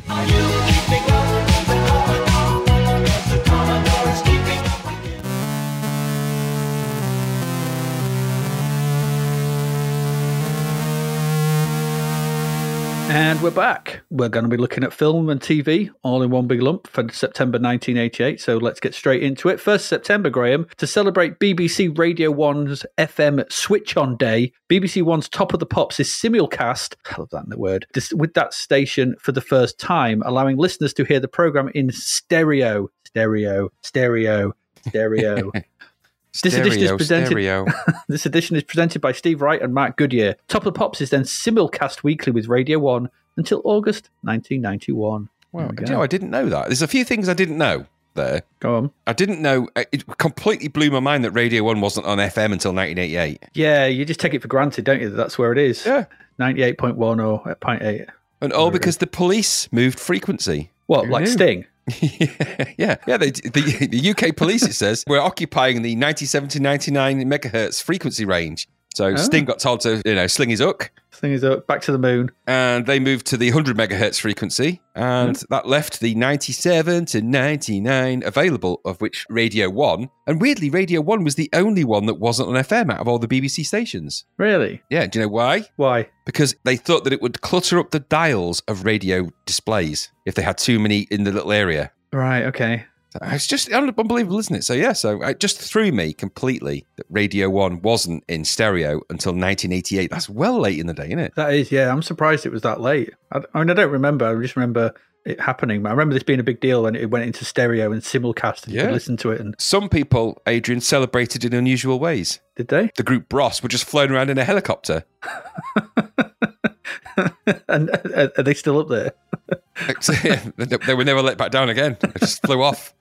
Um, weird, isn't it? And apparently, only 65% of the UK was covered by the FM transmission in 1988, though. It's just mad. It's just, you, you just assume that the whole of the UK would have it. Well, is that 65% of the land mass or is that population? If it's the land mass, I'm not surprised. You don't want it like on Il- top of Ilkley Moor. I don't know. I don't know, but it was only 65% of the UK was covered by the transmissions. So I'm guessing that's where the that's the landmass, I guess. All right. So, well, it's weird. I Yeah, that. strange. I will post a little advert. I'll, I'll stick. Well, I won't post it. I'll stick a little sample. There's a little the intro, the trailer for when Radio One was going to FM. There's a little trailer that you can. I'll put. on. It's not very good audio quality, but it's hilarious. So I'll, Ah, put, okay. I'll, I'll, I'll put that right now. This is Radio 1 FM, testing on 98.4 megahertz. Yes, Radio 1 FM is coming soon on this frequency. Switch on date is Thursday, the 1st of September. No more mushy medium wave with all that interference. From the 1st of September on this frequency, you'll be able to hear Radio 1 in clear, exciting FM stereo. Make a note of the frequency 98.4 megahertz for Radio 1 FM. And then people can listen to that and make of what they think because it's quite funny. I haven't heard it, so I'm going to listen back and, and go, hang on a minute, go. yeah, it's funny. Good word of warning though. I don't know if I'll put it in in um, stereo, which kind of defeats the purpose of putting it in. But It does massively. yeah, in fact. yes. anyway, anyway, 2nd of September, TSW, Grampian, and Border begin their 24 hour broadcasting. They're all getting in on it. yeah, the and they're all, they're all nicking Granada's nighttime service because that's what it was for all of them. Oh, was it? Yep. Yeah. They were they were simulcasting. Simulcast. That's the word of the day, I think. Simulcast. Yes. Uh, 7th September, repeat showing of Paul Hamann's Death Row documentary, 14 Days in May, telling the story of the final days of Edward Earl Johnson as he awaits execution on Mississippi Death Row on BBC One. The film is followed on 14th September by The Journey, in which lawyer Clive Stafford Smith returns to Mississippi in an attempt to posthumously clear Johnson of the crimes to which he always professed his innocence. Happy. That's that's chirpy, in it? Yeah. Was he um was he actually innocent in the end? Was he pronounced I have no idea. I didn't look into it. I don't know. Uh, Crazy. I guess will, will we ever? Will we ever know? Will did they ever know? Well, somebody know. will find out now. Somebody who listens to this podcast will probably know. Yeah, maybe. I don't know. Anyway, 7th September, also, BBC Two screened the Time Watch episode Shadow of the Ripper, written and hosted by Christopher Frayling and looks at the 100 year old Jack the Ripper murders. That's happy. Absolutely. I mean, there's no point, is there? We all know that uh, Jack the Ripper was a 100 foot sea serpent. I mean, everyone everyone knows this. It's common knowledge. Was he, in fact, a 60 foot sea serpent from Scotland? Yes. Did we make this podcast for a quick buck? Why don't you, get, keep you warm tonight? If you, Yeah. And if you're wondering what we're talking about, go and watch. We've said this so many times now, it's, it's getting boring. Absolutely. go and watch Amazon Women on the Moon, for goodness sake. Absolutely. Join us in saying bullshit. Oh, no. Bullshit. I've actually got that. I'm going to put that sample in right here. Extraterrestrials, strange phenomena, missing persons, lost continents, myths, and monsters. We examine these mysteries to determine are they bullshit or not? So I have that as a little sample. I was going to use it as my when I got a text message on my phone, but no, never do that. Never do that in a meeting. No, don't do that. So we want to do this. Bullshit or not?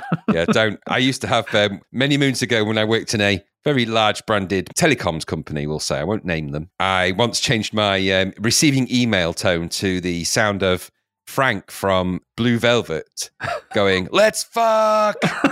um, Dear. that did not what it didn't wasn't what you call classic management friendly at the time. It seemed like a really funny idea. My my friend, another podcast friend, um, Paddy, will uh, no doubt be chuckling to himself because he sat next to me when that thing went off, and we all chuckled, and then we all were like, "Oh, that's bad. We should maybe I shouldn't have done that." So Yeah, we it's like it the time I changed my uh, screensaver on my uh, when I was working in a similarly big company. I changed my screensaver to the words "You are nothing," and for you, that's a step up.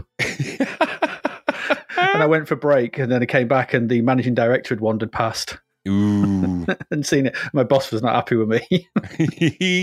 Fight Club Oh, territory. sorry. That go in Sorry. and go, go in, just go in his office and pull a Fight Club on him. Yeah, I guess it was a bit. 8th September, Channel 4 drops plans to invite Sinn Féin leader Gerry Adams to appear on an edition of its late night discussion programme After Dark, following objections from other contributors. Yeah. God, to let Ollie Reed on. Yeah, like anyone ever watched that show anyway. The the, the, t- the two viewers of it were like, oh, an audience wow. of four.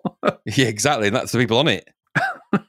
that's the one. The only program. It's the only program in British TV history that's viewing figures went to single figures. It's amazing. Generally amazing. Uh, 9th September, Casualty returns to BBC One for a third series, moving from its previous Saturday evening slot to Friday evenings. There we go. So you've Yes. got you've got a list here, haven't you, or something? What's this? So I found because casualty is a causality. Sorry, as I like to call it. Causality, yes. Causality is a program of, if anything, unusual deaths. It is. Well, are they unusual? Are they just accidental, incidental? I don't know. But key part of the narrative of causality is that guy places badly wired plug on sofa, falls asleep. You know, his acid bottle that you happen to have falls on his. I don't know. The, the, the accidents happen is the is the first rule of causality, and then it led me onto this website, which was and, and it's a wiki page which we'll post in the show notes. It's a big long list of unusual deaths. From Casualty or just in general? No, these are just general deaths. Oh, I thought they were from Casualty. I was like, No, no, li- no. Okay. No, no. There's, and I did look for one that was specific to casualty, but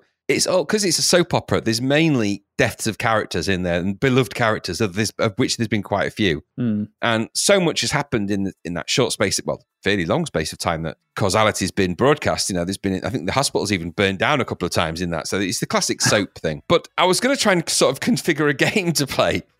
But I don't think it really works, does it, with just real No, because it's just because it's a bit moribund. Um, because there's some something. These are genuinely real people who've died, and I thought I can't really just list off, you know, start chuckling away at people who've you know made horrible mistakes. And I suppose it, it just becomes a Darwin Awards, doesn't it? Yeah, it is because I mean, and there's people in that list like Steve Irwin, who I thought was an amazing guy, who was obviously pierced in the heart by a short tail stingray's weird. barb. So weird. Um, but every now and again, just one throws it sort of pops out at you. There's a guy here who died in a fold-up bed. I'm not going to say. I figured if I don't say the names and just say how they happened, Oof. that you know. So a guy died in a fold-up bed. There's a guy that died from painful bottom injuries. Uh, I do. don't. I, in fact, I'm not going to go any further with that one. A guy was killed by a lava lamp which exploded, and a shard of the glass pierced his heart. Ooh. Yeah, crazy. A guy was killed through the suction from a hot tub drain. He got drowned. It's just, it's honestly, this list is mad. We'll post it in the show notes. It's just a mad list of, because if, if if everyone says to you, God, imagine, what, if anyone's, if anyone's ever been injured doing that, I can tell you, not only they've been injured, they've probably been dead. Guy got killed by a cricket ball. The guy got his head stuck down a rabbit hole and died. Um, so it's just so many stuff like that. Guy was sucked into an aircraft jet engine. Oh, you know, that'll do. It always reminds me mad. of the um, the old uh, David Baddiel stand-up routine where he, he had this list of weird deaths, and there's this one that he, he says about where this guy was found. He was naked. He had a bin bag over himself, over his head that he tied up, and he was found suffocated. But inside it, obviously some sexual thing, but inside it was a budgie. Oh God!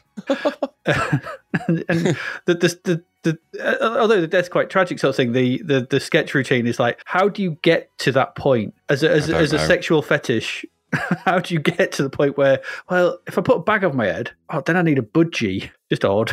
the last couple of things I'd say is there's one particular one that caught my eye here where there was a pallbearer of a guy carrying his mother's coffin to a funeral and he slipped, Oh, fell dear. over, and the coffin landed on him and hit him on the head and killed him. She's kind of an awkward twist. And then finally, there was one I was reading about, which is is sort of semi humorous. Um, a, a man was tragically a hunter, was a, a big game hunter, um, was tragically killed with his own rifle. And when the police came to investigate it, they just found all that was left there was by four. His rifle was on the seat. His sort of high velocity rifle was on the seat. The dog was sat there, and his body with his head blown blown off. And when the police finally got to sort of testing, find, trying to figure out what happened, it turned out that the dog had inadvertently sniffed the trigger of the gun. um, and it had blown his owner's brain out. And the way they knew it is because there was a nose print on the trigger. So there you go. noses. Yeah, well, it just there was. I just imagined this these two dog nose holes Yeah. on the trigger, and a dog sat there going, "Right, yeah." So uh, you're gonna be because apparently the the guy had been mean, allegedly been mean to his dog as well. So maybe the dog was like, "Right, that's that's you done, mate." Boom. His head off. There you go. Anyway, you go, on this, go and look at that website, but just remember, don't have nightmares. Don't have nightmares. Nick Frost says, don't have nightmares. 17th September uh, to the 2nd of October, the 1988 Summer Olympics are held in Seoul, South Korea, and broadcast to television audiences around the world. The BBC provides live coverage, as does ITV, in conjunction with Channel 4. This was to be the final time that ITV would broadcast the Olympic Games, and Channel 4's only broadcast of the Olympics. ITV shows daytime coverage, while Channel 4 is the overnight and breakfast coverage. Mm. Yeah, it's because I think after about 1988, no one really cared. I didn't watch a lot of the Seoul Olympics, although the idea of there being a Seoul Olympics must have sort of caught the caught the interest of the seventies. Uh, um, sort of, you know, Soul Soul, Brigade, yeah, the Soul Train, the Soul Olympics. I imagine there's just a really long Soul Train. People of the world join in for the the, Seoul love train. Olympics. That's it, and they're all just in the one, like the world's longest line, like an Olympic line. Imagine that's how they uh, how they lit it. They like were just dancing. The two of people like funking out, dancing to the Soul Train, and then with the t- Olympic torches, like, hey, that would be That cool. would be good. I would That like would have that. been. I, would have watched that, but no, I don't remember much about the Seoul Olympics. I would have. At all. Yeah, no. 20th of September, more tragedy. The actor Roy Kinnear dies at the age of Goodness. 54, who the previous day had fallen from a horse during the making of The Return of the Musketeers in Toledo, Spain. Quite sad, really. Died. Yeah, sad. I know he's probably on that list. He probably is, Fell off a horse. Uh, I like Roy Roy uh, Kinnear. He was always a fun actor to watch. He was, yeah. He was a bit of a mainstay of staple of uh, British comedy shows and films, wasn't Absolutely. he? And he was brilliant as uh, he was brilliant in the uh, first two Musketeer films. Always muttering away under his breath, getting Yeah. stuff to do. He's Yeah. in um, in the Adventures of Sherlock Holmes' smarter brother as well. So go and watch that. 30th of September, presenters Mike Smith and Sarah Greene are seriously injured in a helicopter crash gosh. in Gloucestershire. Yeah, and they got Dude. married, engaged and married after that horrific accident. And that is, I don't know how they got out of that. Looking at that No, picture that you It unbelievable, isn't it? I mean, they were both quite badly injured in that, Yeah, but it's a bloody miracle they survived that crash. yeah, because it's just folded up on itself, hasn't it? It's just Yeah, it's yeah, just- absolutely. It's, it's it looks like one of my toys from circa about 1978. Uh, yeah. whenever I had one of them, it had been part chewed by a dog, stood on a few times. Know, and that's what they ended up sort of trash. That was my, you know, it looks horrible, unbelievable, really. Mad that Yeah. they got uh, married after that as well. yeah, they did. There we go. That's that's TV. Right, back into, into new shows. 30th September, Noel's Saturday Roadshow ran for a couple of years. Precursor, isn't it? The BBC's infatuation with Noel Edmonds at this point Well, was yeah. I mean, it started on Saturday Swap Shop, hadn't it? Yeah, but I mean, that he just never seemed to be off the TV one way or another, did he, for a while? No, um, he's he's always he's, always coming up with these catchy ideas. You seen what his most recent one is? I saw something where he gets No. people to look at products. This was on Gogglebox. He gets he gets it's a quiz show and he like he puts three products. He goes like right here's Sainsbury's tonic water. Here's Schweppes tonic water and here's some other tonic water. List them in order of price, and people have to work out which is the cheapest and which is the most expensive. Right. Well, that's a And then bleak he- old game when they show, say isn't it? something, he reveals it. Goes, oh, like but you know, you watch it and you're like, oh, you actually get quite invested. I don't know. Noel Edmonds, he's got the gift of that thing. You just, I mean, how stupid if you pitch deal or no deal to anybody. Yeah, yeah. What's in the box? What's in the box? Yeah, not you know, thing his head, but to, what? What was there any skill to it? No. No, so if someone no. walks out and there's 15 people there with boxes, and they just have to eliminate them one by one until they get down, and the banker sort of offers them money, and they can accept it. I think, yeah, that's it. Well, is there any questions? No. Weird. Any quiz? No. I mean, the um, this was the original version of what became Noel's house party. This uh, Noel's Saturday Roadshow. This Yeah, introduced didn't the? Yeah. Gunge Tank, the Gotcha Oscars, and the Wait Till I Get Home sequences, which were all carried into the other subsequent shows. Is the gotcha one the one where they sort of go to someone's house now? Did that one? They set up someone's house and then they No, turn them no, on. got, no, no. That was. Um, I'm not sure what that was. A newer one. The Gotcha Gotchas are where they. T- it was a bit like what used to be Beadle's sort of set up. Ah, right. Okay. So yeah. So game for a laugh type thing. Yeah, that Beadle's About type idea. Yeah, where you know, Yeah, and then okay. he'd, it'd, he'd spring, but it was on done on celebrities, I think. So they would spring out and go, "Gotcha" with his Okay. little joystick thing, I think. Um, and of course now it's uh, yeah, it's pretty, it- nobody wanted Pop that. the little what's it?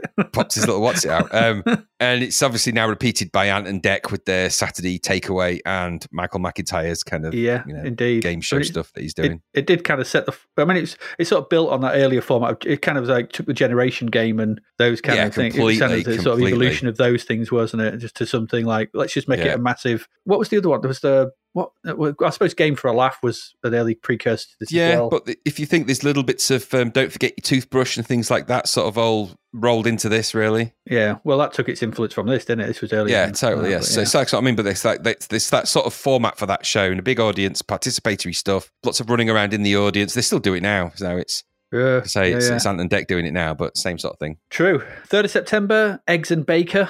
I resent this show and all it stands for Why? because I bloody knew as soon as I saw the name, I didn't even I need to even look it up to know that that was Cheryl Baker in a cookery show Yeah, because because I know that because if I'd have been around, I would have thought of that. true. It ran for five years. Remember you know? that? I my, remember my game show idea was Punch and Judy, where Judy Finnegan was asking questions, and if they didn't know the answers, Frank Bruno punched them in the face.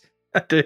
So I've got eggs and Baker. Honestly, come on, Yep. bloody show. She was still in bloody uh, Bucks Fizz when she was doing that show. So periodically, she had to either nip off to do Bucks Fizz stuff, or she'd bring Bucks Fizz on the show and they'd just do a musical number halfway through. Well, if you got your own show, why not? Eggs and Yeah. Baker.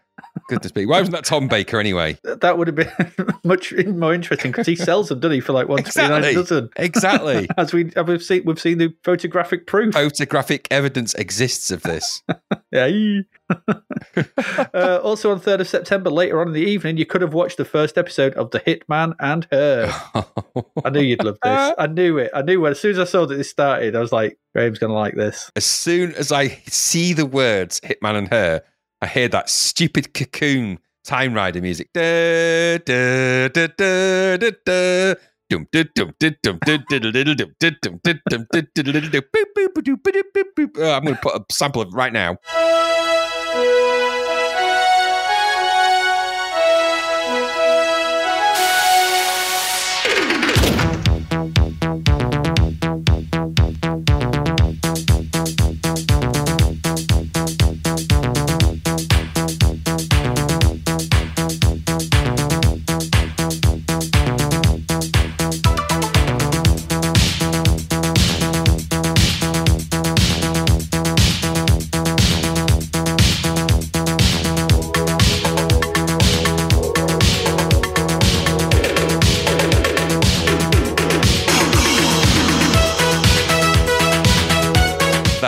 Right. Okay. Hey, goodness. Pete Waterman. What? Who came? I mean, Pete Waterman came up with it, didn't he? It was his idea. Yeah, when it's just cheapest of cheap, isn't it? They basically just travelled around northern nightclubs and filmed it. apparently he was sat one night switching through the TV channels late at night and there was some documentary about something really boring. He was like, this is rubbish. And then from that, he decided to go around all the nightclubs in Britain filming people doing stupid drunk rubbish with Michaela Strachan of all people. Yeah. Was it not live? I thought it was live. No, it was it was recorded earlier in the Saturday. those those people played it later. pretty pretty drunk. Yeah, it was recorded on the same day. They just they recorded it in the evening, sort of late, uh, so ten o'clock ish, and then it was broadcast at two or three a.m. wasn't it? So Okay, I guess so. Yeah. Yeah. um, so it Crazy. was live ish. if you can call it that. And it was a bit, well, we all know what the, the re- I mean, it was no surprise that a lot of Stock Aitken and Waterman tracks were played on that particular show.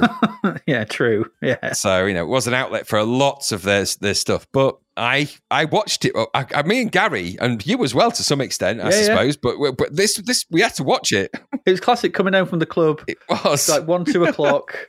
yeah. just sat there, put his Hitman hair on, and going, "Oh God, It had to be this done. rubbish?" And it's on for hours. It was. I mean, the, show was about two hours long, Yeah, they were they were long shows. They were and it had all these little sections in it. Past the mic, discoveries were made in that show. Sonia was discovered in that show. oh, was she? Yeah, and then later went on to you know do tracks for Stock Aitken and Waterman and stuff like What a that. shock! Legendary thing, past the mic, where they got drunk people to do crap karaoke. Yeah, And then there was the there was the style bit, the, the bit where these people used to show off their fancy club style and clothes. Oh, it's, it's actually hilarious, and when you think about it now, it all interspersed with just songs and people dancing. it was a long old show, loads of discoveries in it, but it was compulsive watching. And Michaela Strachan was she was kind of good looking at that time, wasn't she? Oh God, yeah, yeah. She was, She was good. She was easy yeah, on she the was lovely. eye. Yeah, Hitman hair. There you go. I'm sure everybody. I reckon everybody that listens to this in the UK watched it. I reckon Oh, without a doubt, the, the demographic of our listeners will be watching. Will around our age. they're going to be watching without this. a doubt. Yeah. Uh, also, 3rd of September,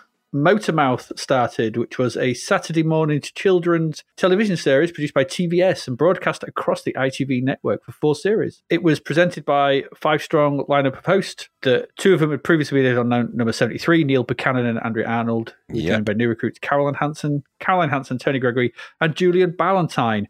Don't remember much of Motormouth. Did you remember much of Motormouth? No, by this point, I was totally out of watching the morning shows. Really, Yeah, was- certainly anything ITV were producing. So yeah. Any, anything pre 12 o'clock, I want awake. yeah, or if I was going to watch anything, because I don't know if Going Live's on now yet, but if it's if it's not there, it's heading that way, and that was it. I was watching Trevor and Simon. Trevor and and all that, Simon, so yeah. Yeah, exactly. Yeah. Motormouth never got a look in. Now, also 3rd of September, Square Deal.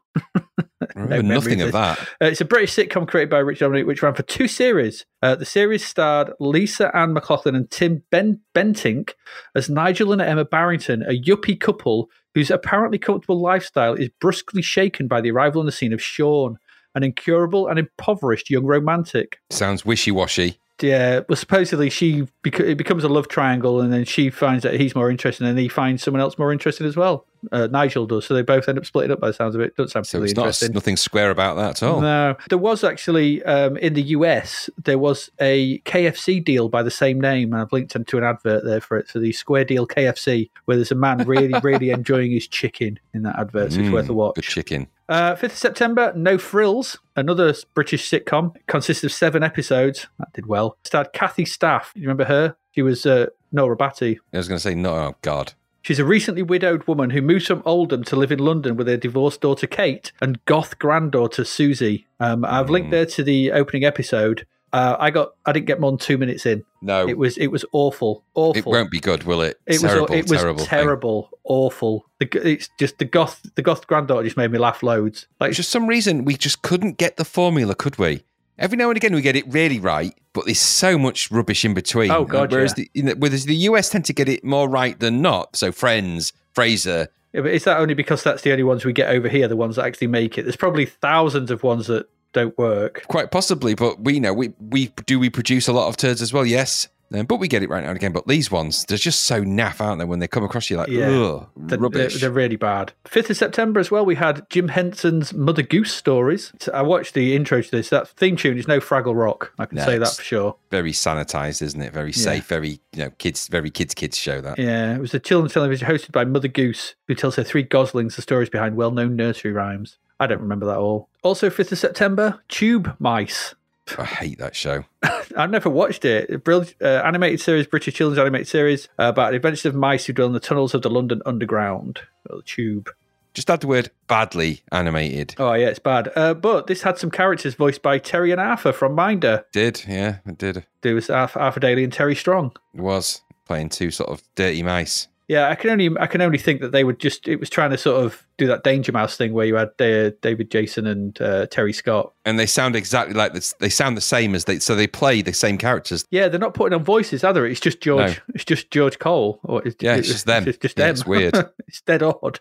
Really It's strange. not very good. Anyway, there's the opening episode there. I'll link to. Sixth September, Count Duckula. No, No, a spin off nobody wanted. No, it was a spin off from Danger Mouse where he was a, a, a bad guy for sort of one of the enemies every now and again, and he got his own. Uh, ran for five years. It was uh, quite big, and each one was 22 minutes long, and there was 65 episodes were made. Incredible it had lasted that long, really. It was I crap. Yeah, I know. One, one for me, that one. Uh, 7th September, Toksvig. I got this from some website. This information based magazine program was aimed at 10 to 14 year olds, and Sandi Toksvig, whose uh, name was accompanied an offbeat look at the world by Paddy Ward, Vincent Brimble, Deddy Davis, Janet Spencer Turner, and Christopher Whittingham, and Jules Denby, who played an assortment of characters from spontaneously combusting tea ladies to a spoof Fat Man and Robin. Mm. Did you watch any of it? Yes, I watched a bit.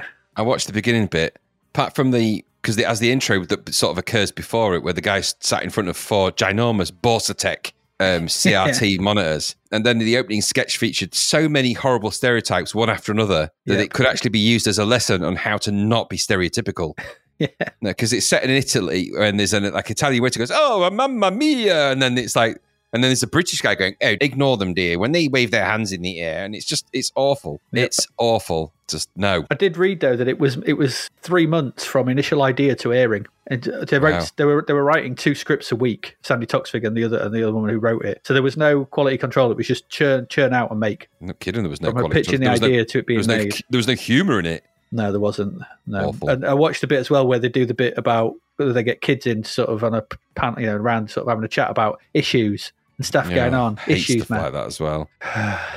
12th September, Stop It and Tidy Up. Yeah, another British animated children's cartoon. Um, I didn't know anything about it. Stop It and Tidy Up. It's got this episode two protagonists, Stop It and Tidy Up, interacting with various other inhabitants of the mythical land of Do As You're Told. yeah. For God's sake. Each episode is five minutes length and narrated by Terry Wogan. Yes, this, we're deep into BBC. You know, anti BBC here, mm-hmm. and bloody Terry Wogan. Honestly, I mean, I, I, he has got an unmistakable voice, old Wogie, but He was voice of Eurovision, wasn't he? he was the voice of Eurovision, and of course the uh, floral dance. He was. I wondered if you crossed the Hulk with Terry Wogan, would you get Hulk Wogan?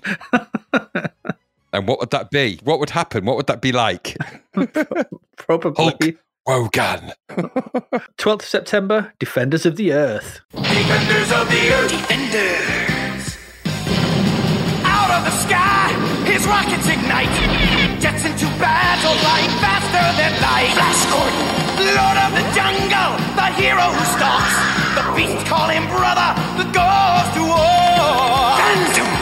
Defenders of the Earth. Defenders. Master of magic spells and illusion. Enemies crumble in fear and confusion. Mandrake. Defenders of the Earth. Defenders. His strength is a legend. His skills conquer all. Armed with his power, we never will fall. Lothar. Defenders of the Earth. Defenders. With our new young heroes proving their worth. Four become eight. Defending the Earth. Defenders of the Earth. Defenders. Defenders of the Earth. Oh, you've got to say it properly. Defenders, Defenders of, the, Earth. Dun-dun-dun-dun-dun. Out of the sky, his rockets ignite. well, the bit I always remember is Master of magic spells and illusion.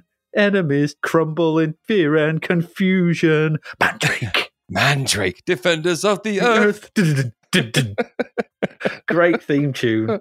Really good theme tune. Four become eight, defending the world. Oh, it's brilliant.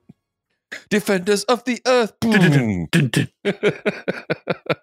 yes, it's a classic, that one. Yeah, like I said, all I remember is the theme tune because it mentions Mandrake and no one survives his attention. So it's an anim- American animated television series produced in 86 featuring characters from three comic strips Flash Gordon, the Phantom, and Mandrake the Magician, and Mandrake's assistant Lothar. And they were opposing Ming the Merciless in the year 2015. That's a confusing setup.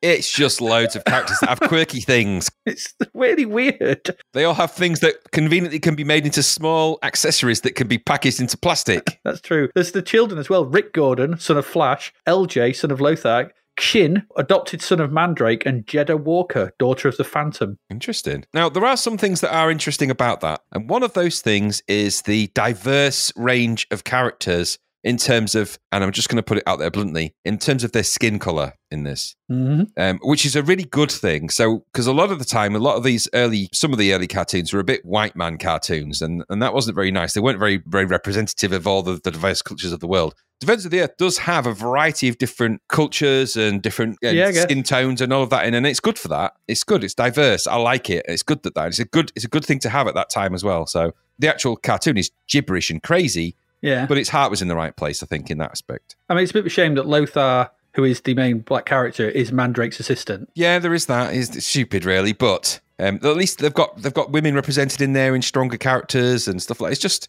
it was quite interesting to see how they, they were doing that, and that's that's a good thing. Nowadays, we've got the Avengers, which sort of you know to- totally takes up the reins. Um, I'm surprised that these Defense of the Earth haven't been made into some kind of film, or have they? God, probably, probably straight to DVD. Well, is, there, is there just on, as an aside to this, has Flash Gordon ever made an appearance since that one with the Queen music and Brian Blessed going Hawkman and all I that? I don't, I don't think so. Maybe. Goodness I don't know. me, is that, that so? That's the definitive Flash Gordon movie. That Yeah, goodness me, wow, yeah, wow. Okay. with uh, Timothy Dalton. yeah, freeze, you bloody bastards! Wanton swearing in that always makes me laugh. Wanton. And the guy Wanton. who, from uh, Blue Peter who got killed by him as well, stabbed with that dagger. Yeah. Is he? I thought he died. I thought he died from putting his hand in the rock. No, he, that that that gives him the madness, and then he begs to be killed by the Baron, oh yeah. doesn't he? Well, yeah. I mean, he did Spare me the madness. So he stabs him. Yeah. Yeah. 14th September, the true story of Spit McPhee. Um, this is definitely one for our Australian listeners. If you could help us out here, I've got the first episode here. This is a 1988 Australian miniseries set in the 1930s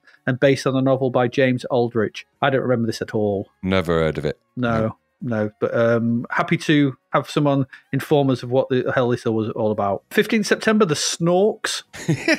no, I don't remember that either. don't. I, I watched them and they did look familiar, but it's an animated television series produced by Hanna Barbera. Total of four seasons from September 15th, 84 to 1989. The program Wow. continues to be available in syndication as part of the fantastic world of Hanna Barbera's third season. Wow. Okay. God, who, who knew? Tells you so many new series this month. 18th September on the record was a BB political television series that replaced the BBC political television series This Week Next Week. Um, Wow. we, got, we got rid of that. It was presented by David Dimbleby. Ran for a total of 492 editions. Oh, produced over interviewed 15 the series. serious politician chats, wasn't it, on that It one was, and things yeah. like that. Which, apart from two special ones, were all 60 minutes long. That's quite a lot, isn't it? That's quite a It's a lot, of lot. footage. It's a long time, yeah. Yeah. 23rd of September, A Gentleman's Club.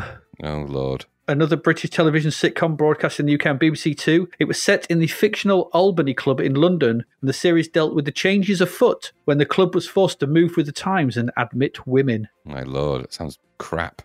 It doesn't look good from the bit I looked at. Uh, that, that's from Nostalgia Central, which is a web- website I found which has a li- sort of lowdown on all these sort of TV shows. Unless it's uh, unless it's like Phoenix Night, so that could be quite funny, but it it won't didn't, be. it didn't look like it was. No. No. More interestingly, 23rd of September saw the uh, premiere of Beauty and the Beast. Interesting is a word you could use for that. It's very interesting. Catherine, Vincent, Catherine, Vincent. Utterly stupid crap. yeah. So for those who don't, I mean, I don't. Know. What's you, it's got basically it's got Sarah Connor, someone who looks like David St Hubbins. It's the Beast. It's what happens if a cat merged with a hair metal guitarist. Yeah. I think that's what Joey Tempest is reminding me of. He start, he's slowly turning into the Beast. He is. My God, look at that. But this is it's a basically it's a serial. It's one of those American TV shows from the late eighties that we got over here, which was weekly adventures of Sarah Connor and the Beast. It's Beauty and the Beast. And uh, I don't know. Did you watch this much? No, I bloody well didn't.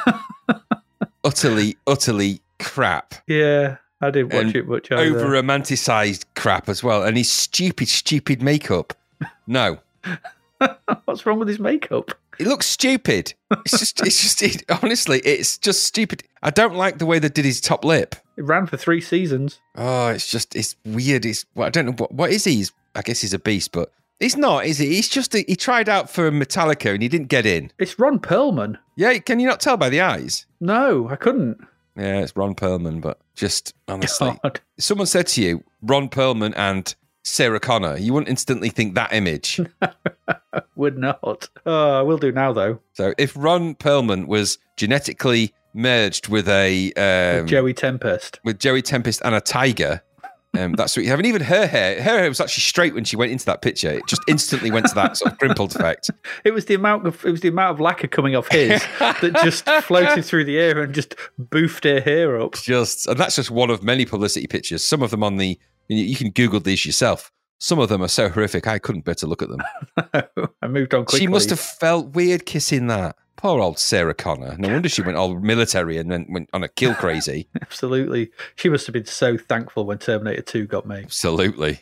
23rd of September as uh, as well. We could have watched the first episode of Whose Line Is It Anyway? Wow. Was that the, first time in the UK? It seems ages ago. It was. Yeah, I remember watching it. Um, I watched it again because there's a f- a link here to the first episode. It's got the first episode has I can't remember. It's some American guy, Arden Chandler or someone who I recognise, but I can't remember his name. It's got Josie Lawrence, Paul of Merton, course. And what's his face? Oh, I forgot his name now. Is is always the one at the end, the posh one, the one who always Greg just it. No, John Sessions. John Sessions. All right. Yeah, okay. because in the in the first episode, they have to, the first game they have to do a book story in the style of an author that they've chosen. So we get Stephen King. Uh, I can't remember her name. Lucy, who wrote Little Women, um, is Josie Lawrence, and then we get Paul Merton doing the people who wrote Jack and Jill or whatever, and then he does uh, John Sessions does Charles Dickens. It's good.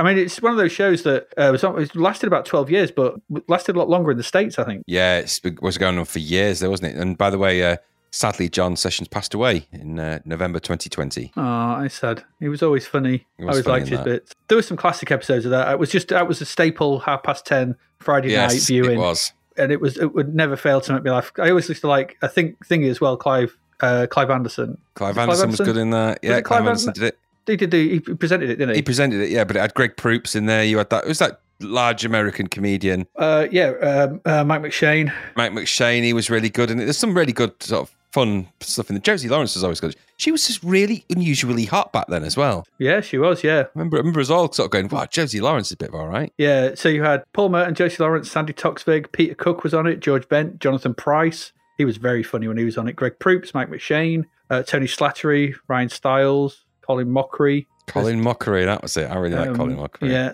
loads of. They had the musical ones, Richard Vranch doing the music. It was John Sessions, Stephen Fry, Hugh Laurie. They've all been on it. It was just one of those. It was just. It was just a great program. Very funny. Just showed how funny those people were just to come up with stuff on the fly. Yeah, um, and some great true. moments. I really enjoyed Whose Line Is It Anyway. And finally, 25th of September, you could have watched the franchise affair. No, Mm, you could have, but I didn't. I had no idea what this is. It's based on the 1948 novel The Franchise Affair by Josephine Tey. right. Uh, shrug. That skipped my bookshelf. That one. Yeah, absolutely. Uh, if none of that floated your boat through through the month, and surely Defenders of the Earth and Beauty and the Beast and Whose Lines Is It Anyway should have done, on the 16th of September, you could have gone to see Buster. Mm, We've spoken have. about this in the albums and the singles. It's everywhere. It's a multimedia extravaganza, Buster. Yes. Um, this is the story of Buster Edwards, who was one of the and the uh, the Great British Train Robbery. I don't know much more about it. If I'm perfectly honest. Do you know much about it? Mm, no, no, not much more than it was one of the biggest currency robberies, wasn't it? Tra- It was one of the biggest value robberies for quite some time, and they all scarpered, didn't they? I think he was on the run for years. Yeah, they all linked Um, it to uh, Spain, didn't they? Where they couldn't Yeah, get they were- from. Yeah, they were all sort of all over the shop. Yeah, and then I think eventually they got hold of him, didn't they, and, and locked him up. Yeah. Um, he did nine years inside, I think it was, and was released, and then he ended up selling flowers in London at a flower stall, and then someone convinced him to write a book of his things that happened during that time, Right. and that book was what led to the film um, Buster. Ah, okay, there you go. And then later he was found dead.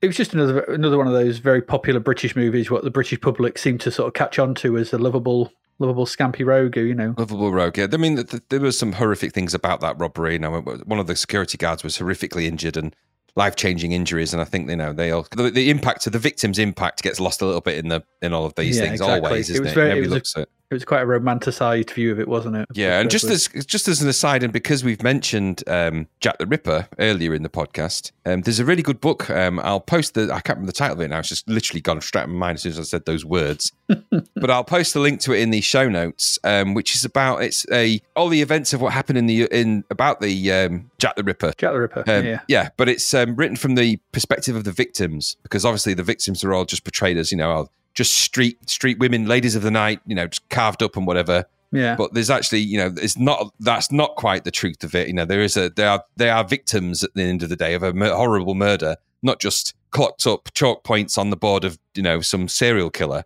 And so there's a really good book which is an account of their lives and, and, and tells the story of them, and it's a genuinely interesting book. So I'd, rec- I'd recommend to go and have a look at that. Okay. I could remember what the hell it was called, and without looking at my bookshelf, which I could, which I could do, but I'm not going to because No, it's, don't do that. it's too far away. Yeah, just back no time. uh, 23rd of September, you could have gone and seen Poltergeist 3. I'd advise you not to. No, what a stinker that is. It really is. That's the uh, the one where they moved to town. There's only Carol Ann left in it from the original cast, and I went there. Yeah, By this point, everyone else has buggered off. So the second one's not terrible. The second No. one's okay. It has some scary moments in, but the third one is really bad. Now I'm just going to give you a little quiz here, sort of thing. Can you tell me which of these taglines for the film are real and which are not? Um, See what you can get here. So the first one: No matter where Carol Ann goes, she never goes alone. probably a true one. That That is true. Look who's moving to the city with a vengeance. that's probably true. That is true. He's found her. Probably, probably it sounds true, but it's probably false. No, that's true. Oh dear. They're back again. Oh god, false. That's true. Jeez. Uh, guess who's back in town? Um, false. No, it's true. in fact, I was going to say all these are true. Oh goodness, They're all where are they all terrible. from? They're, uh, it's just off IMDb. I mean, what, what are they? I don't, the I don't know where, what, what country they're from, but these are all taglines for this film. Oh, Trapped in the limbo between life and death, there are only two ways out. Do you know- Is this the one with the floating? She's chased. She's being followed by a floating ghost preacher thing. I think, yeah, that's the second one. There's the preachers in the second one.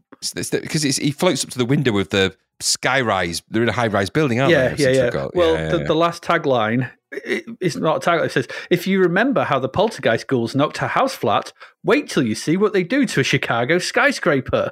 Oh, for God's sake. A terrible tagline. Nobody knew what to do with it, did they? No. Utterly rubbish. No, it was dreadful. It really, really bad. It's just a really bad film. But I would say, I would. I, here's a quick question for you: Is it as bad as the remake of Poltergeist? Uh, no, No, because that is so utterly, utterly, utterly awful. It is really diabolically awful. Really awful. bad. If you want to watch a remake of Poltergeist, watch um, Insidious. Yeah, essentially, yeah, I agree. It's literally. Yeah. In fact, I've been watching a lot of these sort of films, and like it, it, it's reminded me that these new Blumhouse films, all these new Blumhouse films, are just surreptitious remakes of eighties films. Oh, they are, yeah, because he's remade Amityville, hasn't he, as Conjuring, and yeah, and he's remade Chucky as yeah, uh, Me- there's as Megan. new doll one, yeah, which is rubbish, by the way. Don't watch that. It's I've watched it as well. So it's so yeah, mm. rubbish. it's it's so it's exactly what you expect. Yeah, Having watched you know Charles Play, it, it's just yeah. So they're just making remaking these eighties films in modern modern trousers. they are. but- thankfully, they haven't hit some of the. There's some really good. I watched them. have you watched Stage Fright? The films. Have you watched that recently? Stage Fright. The Soavi one. Yeah, Michele I watched that recently, and it's absolutely. There's a new. There's a new print of it out. Is why I watched it. Okay. Um, it is absolutely ace. It's Okay. such a good film. I definitely recommend. They have remade it, believe it or not. There's a remake somewhere. Don't watch that one. Um, so under a different name. Because it was, it was it an Argento produced one in it? Stage Yeah, yeah. Fright? Yeah, the original Stage Fright, but there is a remake called something else with a similar premise. But it's not. Don't watch that one. Watch the original Italian Oh yeah, yeah. I Really, really, really violent, very gory, and very good. Yeah. Uh, also, 23rd of September, you could have gone, if, you didn't fancy Poltergeist 3, and why would you? You could have gone seen The Deceivers, Mm. Fact based account of a secret society of murderers and of the man who exposed them in British India, 1825. Aye, Starring Pierce Brosnan, Saeed Jaffrey, and Shashi Kapoor. good cast, good director. And directed by Nicholas Meyer, who did Star Trek 2 and 6. He did. Yes, he did. Never heard of it. Sounds quite interesting. So somebody asks Pierce Brosnan a question, and he goes, "I can't." At some point in that, Jesus. couldn't be bothered to flesh that joke out any further. just, just wanted to get it out of the way. Well, the Society of Murderers sort of thing, and he'll never forgive them for the uh, death of his son because they die. And his son is one who's killed, and so on. Anyway, we shouldn't make light. It sounds quite serious. Um, It is. 23rd of September, Ofelas, Ofelas, also known as Pathfinder. This is a young Shami Shami man, which is a band of vicious raider slays family and flees to a nearby village where he learns he mis- must become a Pathfinder. I, I, totally escaped me that I one. know It's, no, um, I know no more. I don't think it's an English language film, or at least it's you know it's. I'm not sure. It's um, directed by Nils Gaup, so I don't know. Don't know where that's from. No. So apologies, we don't know. Um, however, the big one probably for this month is 30th September, and that is Good Morning Vietnam. Um, so this is the story of Adrian Cronauer, who was a uh, well, it's the I say it's the story I was reading around in this earlier on, and he's, he's basically says it's my it's a it's a story based on me, but you know, if I'd done those things, I'd be in prison Yeah. still to this day. So it's a this is uh, Robin Williams playing Adrian Cronauer, who was a uh, radio DJ uh, in Vietnam during the Vietnam War, um, and he is he takes over this show from this really boring presenter, and he sort of is crazy. It's, it's basically Robin Williams being Robin Williams, so he's doing all these voices and playing all the tunes. And it was a massive hit. It you know introduced lots of tunes to uh, the UK and the US. There's loads of sort of classic songs in it. But what happens is at one point he befriends this girl and then she gets him out this bar just in time. It gets blown up and uh, some GIs die and he is banned from and actually announcing it on the radio show even though he was there and saw it. And he locks himself in and, and announces it anyway and then gets banned. But the, the guy that get in there's just loads of calls to bring him back and it's it's you know it's a it's a Robin Williams film about being in Vietnam and being a radio DJ it's very Yeah. good it's um, yeah, it's directed by uh, Barry Levinson. So it, and it is a it is a very good film. I do remember it, um, and it was a huge deal at the time. It was a massive a massive hit. I seem to remember. Um, Remember the it- trailers? Got a real heavy airplay, didn't they? yeah, and it's, it's just one of those films that just struck a chord. I think it was just the right person in the right role at the right time. Um, and it was just, you know, it was just everyone. It was one of those films, and it was. I think it was. It also, I mean, its soundtrack did it no harm. It had loads and loads of big hits from the '60s, um, which were very, very popular in the late '80s with all the TV adverts, the, the sort of Levi adverts, and all those kind of things we see in the Yeah, they charts. were. So it was this huge, you know, there was a, there was a it was sort of perfect time moment and everything, and it was kind of coming in on the back. It was a different, you know, it was a more not comedic because it is. It, it, there are moments in it, but it had that sort of upbeat feel. But then that sucker punch of when you know, the realism of what Vietnam was actually about and the war after films like Platoon and um, the Full Metal Jacket and those kind of Hamburger Hill. Um, it was sort of all based in and around that, and just another exploration of America's you know, uh, within the war, basically, within that Vietnam War and what it meant and how they was trying to cover it up. And it's kind of covering that sort of media side of things about how they didn't want um, uh, that sort of, um, you know, the view to be to be held out because there was a lot of, because as we know, the Vietnam War is, you know, it's known as the first televised war, isn't it? And That's so, right. you know, all the stuff that came out of there, you never get now. Um, you know, everything's heavily sanitized, and this kind of sort of explored those kind of themes. I think good film, though. Yeah, do you know? I don't think I've ever watched it all the way through, and that's not because it's rubbish. That's just a, one of those. I'm, I haven't seen it, or haven't seen it all, or I have seen it and I just haven't seen it a long time, and it's got merged with a few other films of the sort of sitting the same oeuvre. Right. Um, but I remember remember it being quite good and well, very well received at the time. I just don't remember much about anything in it other than that sequence where he says "Good morning, Vietnam." I remember that bit, but Yeah. Yeah, I I remember him playing that, and the music, and I remember the scene there. I think that ended up charting in the UK, didn't it? Like you say, and I think that Yeah. there was a bit of a video for it and stuff. So Yes. Yeah, there we go. So that's it. That's your TV and film for September 1988. Loads there. Loads of loads, of new go at. TV shows. But, you know, pick has got to be Defenders of the Earth, yeah, really. Defenders of the Earth. Master of Magic. It's almost uh, it's almost uh, Pavlovian. As soon as It anybody is. says that, I just go straight into uh, the Mandrake bit. Just I can't help myself. Um, but there you go. Exactly. Uh, right, there you go. That's that lot. So we will be back in a bit. We're going to take a quick break. We've got four more games still to get through, some crapverts, and what's coming up over the next few episodes with uh, next month's stuff. So uh, please stick around and we'll be back in a bit.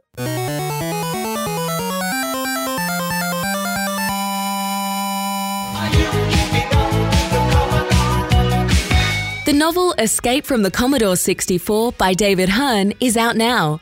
Crash landing on a green planet full of vector graphics, can Sarah find a way to escape for real? Or is she stranded on a planet full of sun, sea, and chippy tea forever?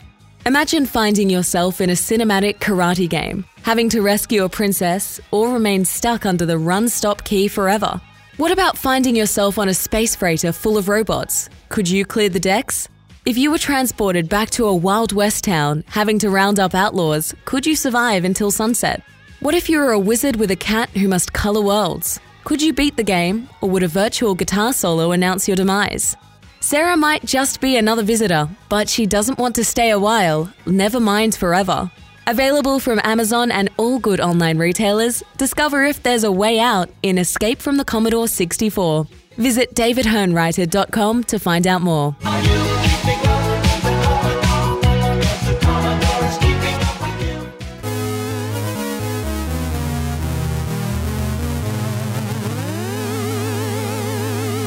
And we are back. And Graham, you know, when I said we had four games to cover this part, I lied. I did. You lied. I lied. We actually have five. Um, Damn you. I know. I lied. I was used to us being sort of eight, eight, eight per episode, but uh, there's actually nine this one. So we've got eight. We've still got five games. You got a bonus game. You weren't expecting that, were you?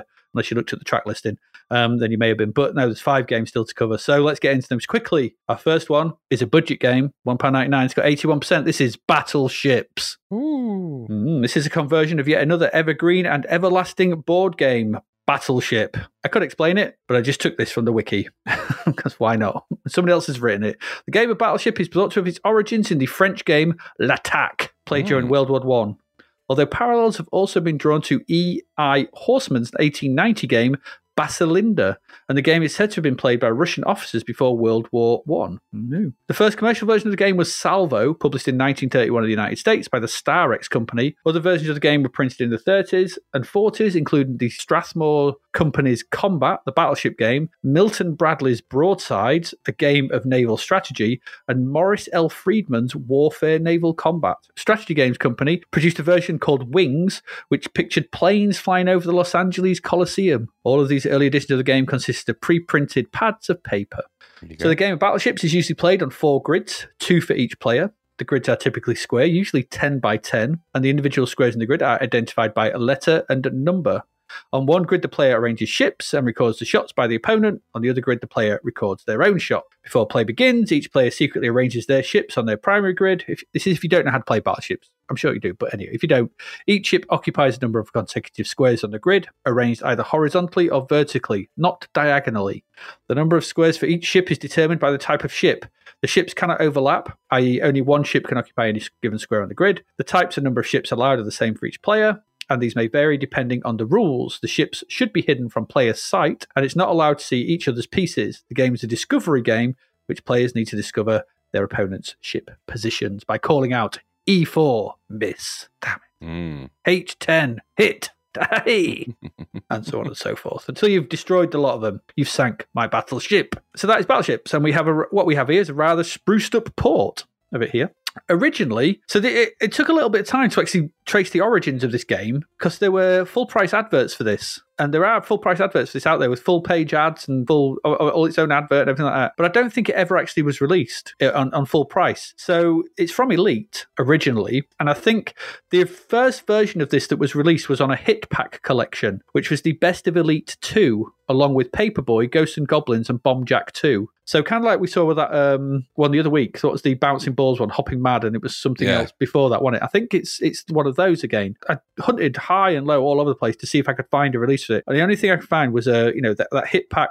Best of Elite 2, it's on that cover. I think it might have been there. So, this is the first standalone version of it, and this is a budget re release on Elite's budget label Encore. You know, Encore was the budget Elite's budget label. There you go. This was coded by Chris Butler. Interesting. I know, Mr. Chris Butler, and his music by Mark Cooksey. So, this is the Ghost and Goblins pairing It is.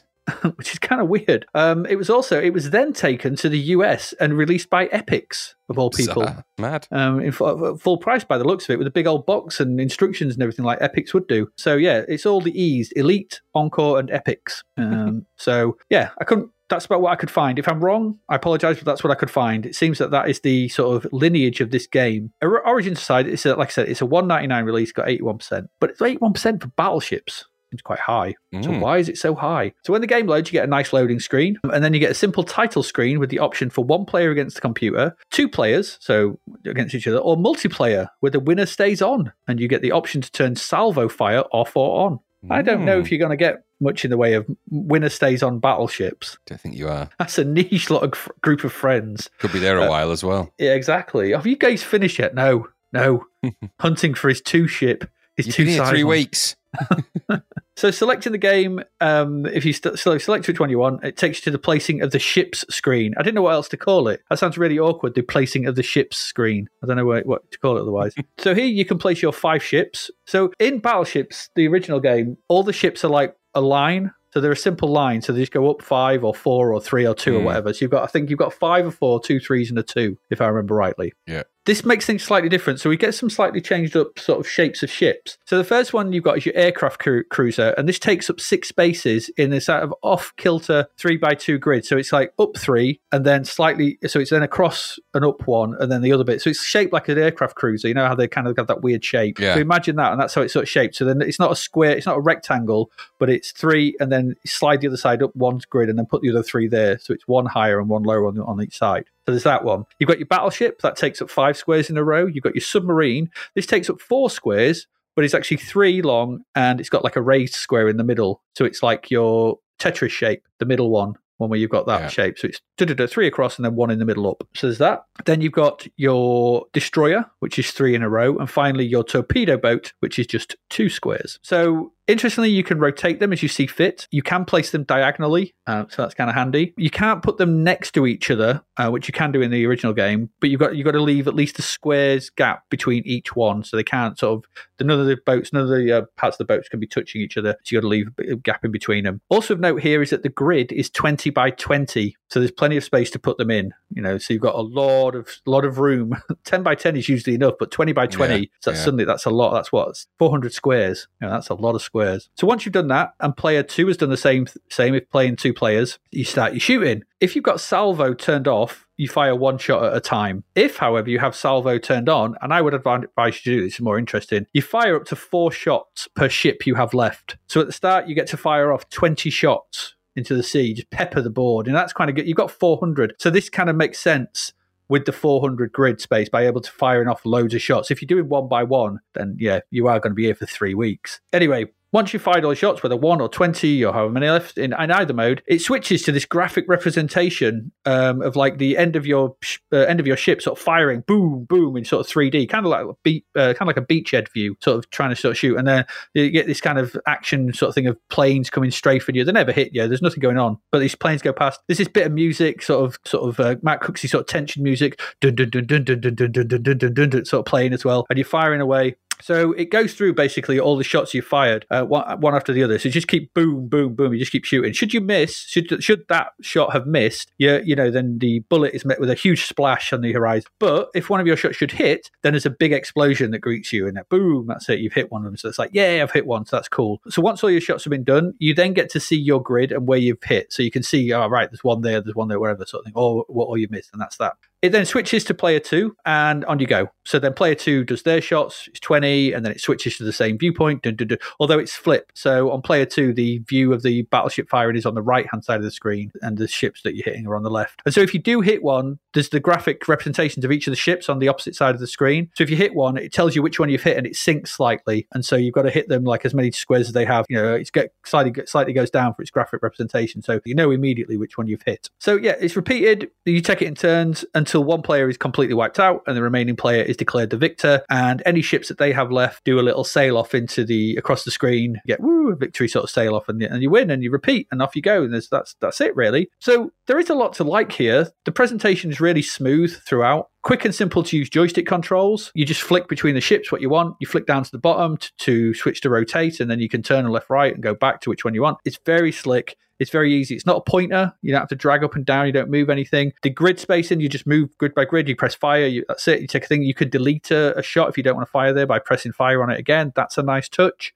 All that's very good. The computer fires fast. So you're not waiting for the computer to take ages to fire. If it's doing 20 shots, it's around the board like boop, boop, boop, boop. And it's fallible as well. It doesn't know where you are. It shoots wherever. It's just randomly sort of picking squares. And there's a really good title title screen piece of music. It starts off with a load of sound effects. And then goes into a really, really good piece of music from Mark Cooksey. It's one of his best he's done, I think. It's a really nice piece of music. I really liked it. The visuals are simple enough, but well, they're not. They're simple and they're not. They work really well because the sort of 3D effects of the uh, the plane strafing the battleship is nice. The explosions are good. The graphic representations of the boats are all nice. And the inclusion of the salvo mode is a great touch to speed things along. As conversions of board games go, this keeps the core loop and then adds some little bits on top to keep it interesting for a, a video game. It does. It has these little sort of interstitials and these animations and stuff going on. There's only two screens to look at. There's the, the grid and then the animated sort of flyby bit. But the pace is fast. Uh, and like I said, the computer is not infallible except when it finds one of your ships and then it's brutal. it's just all around. You're like, oh, okay. And it's good to see that because it's exactly what a player would do. You just surround it until you've got it, and then when it knows which direction you're going on, it gets you. You're like, okay. So it feels it's some nice AI in here that I thought well works quite well. And obviously in two player, you don't have to worry about that. But the computer AI is pretty good. I won a couple of matches, I lost one, and it felt fair. You know, so it was all right by me. Touch is like only having to worry about looking away at the start of the game when playing with someone else. Because once you've picked your ships and you place them, the game never shows where they are. You never have to sort of see the screen where you placed your ships again. You kind of have to remember, so it's up to you. But what that does is you don't have to say to your mate, "Oh, look away, I've got my screen coming up." You know, there's no cheating once involved. Once you've placed them, that's nice as well. So I quite like that. At the end of the day, it's battleships. But you know, as conversions go, I think this is a pretty cracking version of it. Really, if you like battleships, this I think you're going to like this. If you, we've said that sometimes, why would you buy this over the thing? You, I think this is a pretty decent alternative, especially for two quid to the board game itself. If you've not got that amount of money, if you want to play it, the, the single player AI is decent. If you like battleships, you'll probably get a lot of enjoyment out of this. For two quid, you could do a lot worse.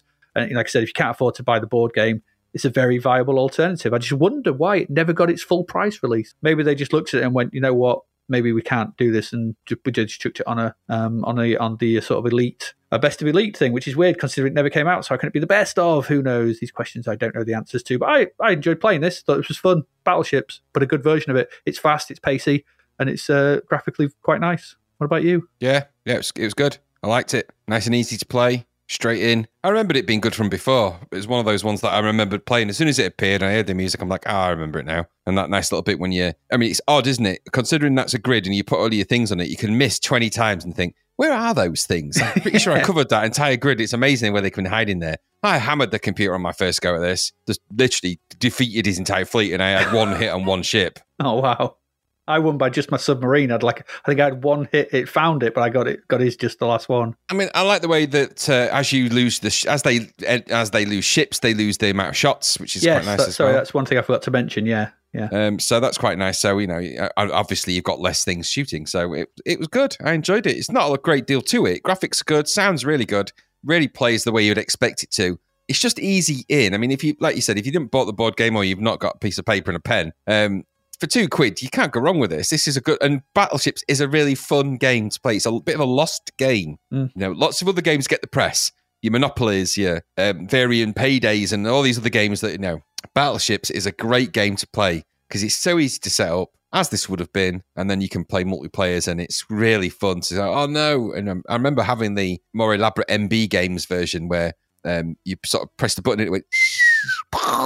Yeah, yeah, the computer one. Yeah, yeah. It was quite good. So it was. Um, it's a good game. It's really good. It, again, like you say, Matt Cook's music really adds a lot to that. Um, there's, there's a lot more production gone into that than you'd think for a game of battleships, but it's really good and it pays off. I really enjoyed my time with it. I went through a fairly heavy series of battles on that as well. It was just good having the background yeah. and a laugh. Just as an aside to the sort of enduring thing of this, I used to include battleships in a lecture I used to do, in sort of one of the ones when I used to do uh, game design. So for one of the sessions for the last half, I would split the class into two, and I'd made sort of I'd made it on Excel. So I'd made these versions of battleships on three sheets of Excel, which they were in a group, and I put different rules in. So in the first one, it was one against one. Then it was one with all the group being able to advise, and it was the entire group against the entire group on bigger grids. So when you first started playing, it was a bit slow, but by the time you got to the whole group playing against another whole group across the classroom, they weren't you know looking at whoever sort of thing, and they could fire different amounts of shots and stuff. Mm. It, it, they were they were loving it. Students were just loving it. They're having a really good game of it because they were, and they were like, oh, this is really good fun, and it was a classic game design doesn't age, but adding different bits and showing them how to do stuff was kind of what part parcel of it. But battleships is such a simple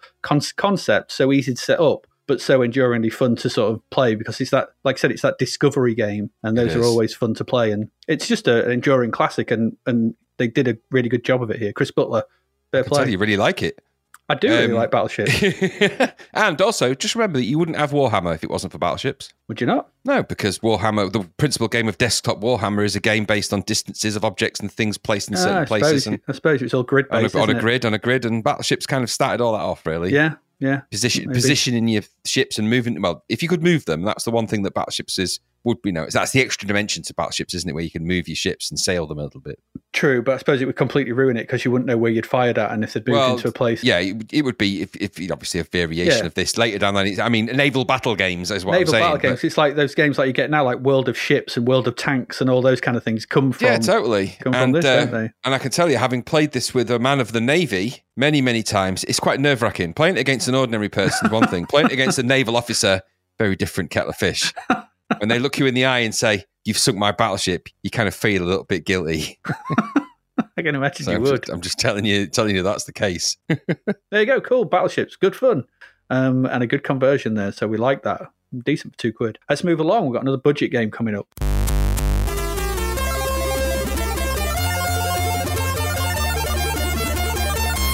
Graham, as if we didn't get enough in the first one, tell us all about Kane 2. It won't take long. go listen to the Just review go, for Kane. yeah, I was going to say, just go back to episode 21. How long Um, ago it was? Yeah, March Wow. 1986. Go listen to episode 21. Listen to what we said about Kane because it's principally the same thing, really. This is published by Microsoft, 199. Got 33% in um, Zzap. This Not Microsoft. surprising, really. Wow. Did I, did I say Microsoft? I meant You. Mastertronic. I don't know why I said say, Microsoft. I don't know either. One of those brain wrongs that happens. it's not Microsoft, it's Mastertronic. It'd be hilarious if it was Microsoft, but it's not. It is Mastertronic. The design was by John Darnell, as was the code, as was the graphics, as well as Jay McGuigan. That's uh, Barry McGuigan's nephew, and um, musician is John Darnell. Better be nice about this then. Exactly, it's not really. I made that up. Um, Oh. John Darnell did Dragon's Lair 2 and Starport. yes, something went wrong. Something went wrong. It's- honestly, this. Right, the notori- I've got this from the MobyGames because I couldn't find the box and I couldn't be bothered anyway. Because it's basically in the first game, it was the Black Hole Gang, and it was there was a whole massive long backstory in the first one. It's enormous. Not so much this one. It's just the gang's back. Marshall McGraw is who you play, and they almost caused a war, didn't they, in the last game? And he managed to pack them off to jail, but they're now back. They've got released, and they're now kidnapping the daughter of the Indian chief in an attempt to start another war. And guess what? You've got to do principally exactly what you did last time. Oh, Slight variation. Slight variation. Not much. Um, to in Kane 2, it's up to McGraw to once again save the town of Kane over the course of four stages. In the first, McGraw rides his horse alongside a train to shoot at the bad guys. Then he has a shootout with the Black Hole Gang at the Fort Apache to rescue the Indian princess. Once he's done this, he tames his new Bronco to be his new companion in a really weird game level. And then he finally escaped the clutches of the Black Hole Gang by riding off and riding away from them and escaping. So at least some of these levels will feel very similar some of them will. I mean, the game plays out, as I said, at those four levels. It feels so similar to the first Kane game that we reviewed, like I said, back in episode 21. It's, it's almost, you may as well just go back to that and listen. The variation of the games has altered a bit. And I'd say, when I say altered, it's kind of more rotated. So, but the mainstays of the game, the four Western themed mini games essentially, Ride Along the Train, that was part two in the first game, because the first game in the first Kane was different, wasn't it? It was. Because you didn't ride along in the first. The second level was the ride along. What was the first level of the Kane? Once shooting the ducks, was it? It might have been. Then there's then there's the shootout with the fort, which is essentially the same as the other level, but they've just added the words Fort Apache on it, which has been really badly as well. It's like, oh, for God's The- sake, you don't put the effort in here. The Bronx. and then um, you've got the Bucking Bronco level, and then you've got the skip. Now, the trouble is with this that most of these things, it's the same horrible controls, and they feel less controlling as well here. It feels everything feels a little bit out of control. In fact, it's the same sprites, a little bit. Maybe they've upped a little bit, but it's the same Mission Impossible guy. I think just on a Mission Impossible horse, you know, running along. The, the other train game that we played, what was the one with the the other budget game we played? Train robbers. Train robbers did this better. Yes, it It did did. this running on the side of the thing way better than this. Mhm. But it's principally that idea running alongside the side of the train, shooting at things, and then avoiding the things you got to jump over with the horse. For some reason, I find this incredibly difficult and annoying, but uh, I don't think it's wrong. re- very responsive. And it's got that horrible sampled sound again, but not good samples. You know, it's just Oh, the, the duck shooting the duck.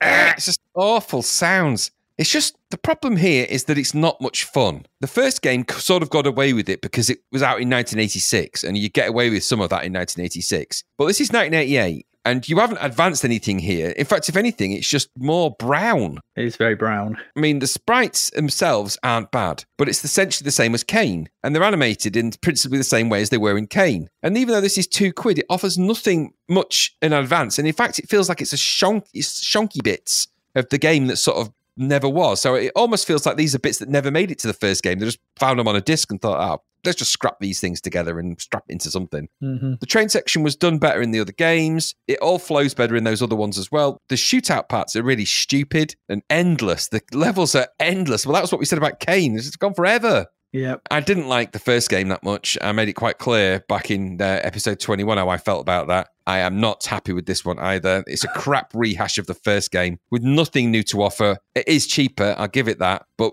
what's the point in playing this? If you've got Kane, you wouldn't want to play it anyway. And if you've got this, well, this it's just playing the same thing in a different order. Utterly, Yeah. utterly, just it's just. I suppose it's two pounds, so you've wasted two pound on this. Maybe that's the only merciful thing is that you haven't wasted any more money on it, just wasted two. But you're not going to get a lot of fun out of it. I certainly didn't. I thought it was crap, and them samples still haunting me. I'm sick of the games throwing random blurty samples at me this week. You know, at least three games here have had offensive. I mean, in Slimey's Mines, I'll let her get away with it because they're kind of funny, but just they just get annoying over time. But European Five Aside emitted that digital shriek.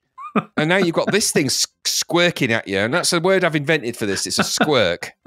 Part squawk, part twerk. yeah, it's a, it squirks at you. Something like coming out of his ass. It's just, it just, it's not nice. This is just, it's dog egg. It's just dog egg. Rubbish. What about you? And uh, Kane was okay, I thought. But I did a bit of affinity for Kane. It was because it was just a collection of mini games, but it, it felt quite different at that time when Well, we played it. 1986, it did. I said Yeah. that's where it was placed. and It had, the, it had the funny sort of thing of like shooting ducks for that opening level, which was kind of weird. But considering this is just more of the same, and sometimes literally more of the same, this feels like a pointless release. Did anyone want more Kane by this point? At the end of 1988, was people you know scrambling? You know what I really want? no. More Kane. No, we've had. We've had a much better train robbing game, Train Robbers, and we've had other stuff like that. Express that port of Express Raider as well. And if you Oh, remember that, about that. That was good, that, yeah. yeah, that was good. So we've had that as well. So Kane 2 feels very dated now and rather pointless. No one wanted this. No one. You know, and, and I liked Kane. Well, even I didn't want this. No one No. did. I was happy with Kane. Kane was its own little thing, four little Yep. games of like Impossible Mission Man, Back to the Future 3. That's what it was. So he's gone back in time and, and done his thing. But there's no one wanted this. But uh, yeah, um, I was I was trying to. It took me a while to remember Express Raider. I knew we'd done one. It was like a full price port by Yeah, people we couldn't pronounce their names of properly. I think it was some um, Turkish guys or Romanian guys. that's right. Um, but yeah, but that was that was quite good as well. But this was just this nah, pointless, wasn't it? Pointless. No one wanted it. yep, No one. absolutely. I haven't said it because I figured you'd want to say it. Kane poo. Yes, of course. Didn't even occur to me, but I, as soon as you said it, I was like, yeah, Kane poo. Has to be done. Although your your pictures you put in the agenda made me laugh. Two two Harry Kane float balloons. like, Yeah, well, apparently they they, they, they made those For what reason? because they thought that fans would really like them and they were just instantly universally loathed. They're horrible. You can buy those. They were actual things you could buy, inflatable little mini Harry Kane. Harry Canes. Yeah. I thought, I thought that would appeal to you. It's, it's just his head is all don't work on a rounded top of a small small humanoid balloon type shape. No, it's it's just it's weird, but apparently there was they were go, they were going to release the whole team as those, and then someone went, "No, for the love of God, no." Uh, yeah, the Christ compels you. Can you imagine just people waving them around? It's just it's really weird. Yeah, it's, it, would- that's what would have been, wouldn't it, as well? But no, no one wants that. No, Kane too. No one wants it. No one No. wanted it. Nobody. Don't believe them if you know. Don't believe their lies if they say they did. it's on a little Polaroid. it's Leonard going round. Don't believe his lies. It's a picture of that Harry Kane doll. He's trying to find the Harry Kane doll in Memento. I wonder whether the uh, just as- a thought, where do you think the um, inflator is on that? Back or front? I, have, I I wouldn't like to think. There's a reason why it says on his shirt. It says "ah yeah yeah yeah." I think, you know where, I think you know where you have to inflate Absolutely. that. Yes, I don't want to know where the valve is. no, no one does. Oh, Kane's valve. Uh, don't believe his lies. anyway, let's move on. We've got more budgetary stuff coming up. And next one, our middle of this part. This is Sword Slayer. Sword Slayer or Spartacus Sword Slayer. This was two quid. It got I don't, who released this? So it's from Players. Did you think right the tune on this? Just going to ask a question. Did it sound to you like the the, the simple part, the sort of verses of uh, Vienna by Ultravox? I hadn't noted that, but now you said it. Yeah, Dun dun dun dun. yeah, Dun-dun. yeah. It's got that kind of stark, Dun-dun, dun, harsh dun-dun. tonality, but yeah, it's, Just in that uh, opening bit where it's sort of just doing those sort of simple notes, I was like, "Is this Vienna by Ultravox?" Sounds very oh, much like it. Just such a strange game. It's really weird. This game, anyway. It wouldn't surprise me if it was.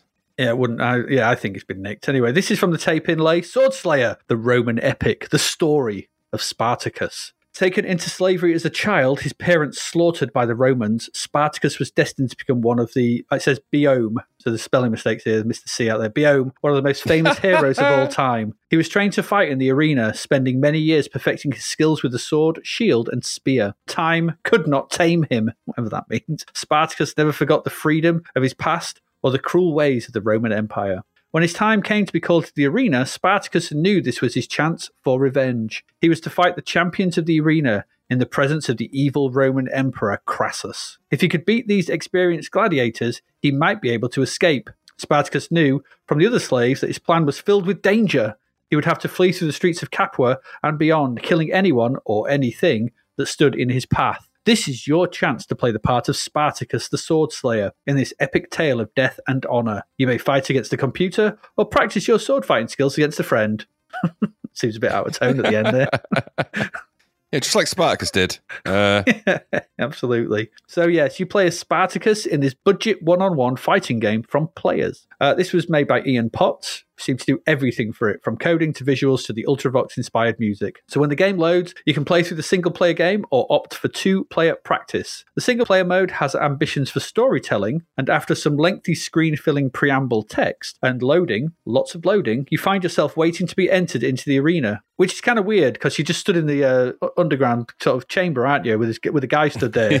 Yeah. It says, "So your time has come," and blah blah. Then it cuts, it loads in. There's this bit, and you go, "This guy goes," and you kind of wander off, and he sort of follows Really you out weird. while looking at the correct screen, going, uh, and then wanders out. And there's more chewing loading. his ch- chomping at the bits. Yeah, it's it's very odd. So after more loading, you get your first fight against the gladiator under the watchful eye of Crassus. So it's a one-on-one fighter. Think barbarian. That's probably the closest thing. You've got three attacks, which are down and fire for a crouched hit, right and fire for a stab, and up and fire for a high swinging attack. Although it seems in one point you can actually jab upwards as well. Um, I'll come to that bit in a moment. I don't know if you could do. I could never pull that off in the main fighting thing, so I don't think it's actually a move in the main Mm, in the fighting. I struggled to do that. Yeah, so only one I could do was the upswing. Anyway, the fighting is done in an arena, so your sort of gladiatorial arena with Crassus watching in the background. Think barbarian.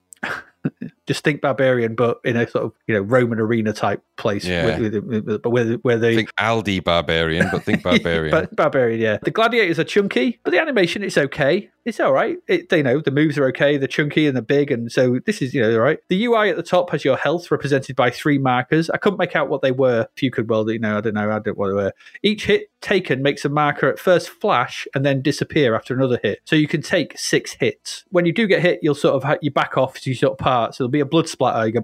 Blood splatter, and then you'll back away from each other, and then you'll go in again. Should you win, Crassus gets annoyed. You, we get some more text, you get a bit more story here, and sends Brutus in to finish you off, who looks suspiciously like the previous gladiator. If you kill him, then he sends his eagle in to have a go at you. Everyone loves the Eagles. Everyone loves the Eagles. Yeah, that was as far as I got, actually. The Eagle swoops down and invariably just kills you with one hit. You have to kind of time, you have to crouch and block upwards, and then as it's backing away, you have to swing upwards. But the timing on it, sort of, there's a delay in the timing, and it's it was Very stu- difficult. stupidly hard. And it, yeah, it just kills me with one hit. Just grabs hold of my face and kills me, despite the fact I've got a helmet on, which is kind of odd. Very odd. I did check out a YouTube video for the rest because I was I tried several times but kept getting to the bloody eagle. Well, it, because it's a multi-load, this is one of the good things. You just keep on the bit where you failed at, so you don't have to go back to the beginning all the time. So it just keeps Yeah, you on yeah. that. So that's quite good. But I just kept dying at the eagle part, so I just got bored and looked, went to check out the YouTube video. of The rest. So the rest, if you kill the eagle. You then got to escape the arena. You have to fight another gladiator on the way out. You've got a different background at that point. So you've got kind of the entrance to the arena. Then you're on a chariot road uh, onto freedom, or you've got to sort of duck down. The rope on it's dead long because if you watch this bit, you're in the middle of the screen, but obviously they couldn't animate a horse. So the ropes where you're holding in the chariot go all the way off the other side of the screen. So you've got the longest horse leash ever.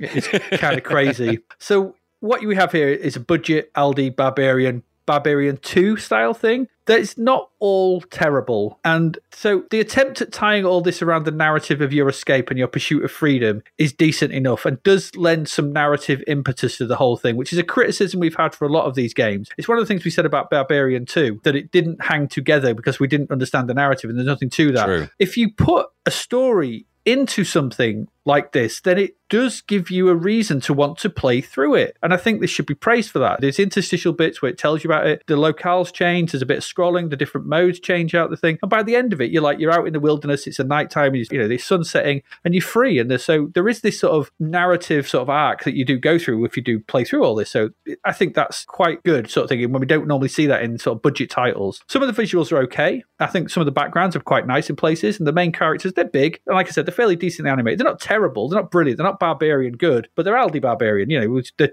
the one fifth barbarian thing. It's two quid. What are you going to expect? Where it falls down though is the combat itself, which is a bit dull, and actually reminded me of the the combat in Barbarian 2, which was also very dull and, and lacked the number Yeah, of moves. yeah. So it felt very similar in that, but it's just a bit too slow and a bit too sludgy. But, you know, hefting great swords about, okay, really, but it's just not quite responsive enough. So there's no impact or speed. I get it's hard to do in 8 bit form, but it's just could have been done with a bit, just just needed a bit of speed to it. Budget Barbarian. And if you look through that lens for two quid, it, this isn't too bad. We've played a lot worse fighters. I think loads of worse fights than this. And like I said, the narrative that this tries to tell does give it some added interest. It's ambitious for a budget game, I'll give it that. But I just hated that eagle bit. I have to say, just hated it. Still, you could do a lot worse if you had two quid and wanted some combat action. And it does have the two player mode, which when I tried it, seemed to be the single player mode, but the other player was taking on the role of the different gladiators. So kind of sort of counter op sort of thing, which is kind of interesting. But they obviously just didn't want you fighting, but you, mm-hmm. you're taking on the other ones. So I don't know how far along it went. I don't know if in two player you get to control the eagle because that would be kind of crazy. But quite, I,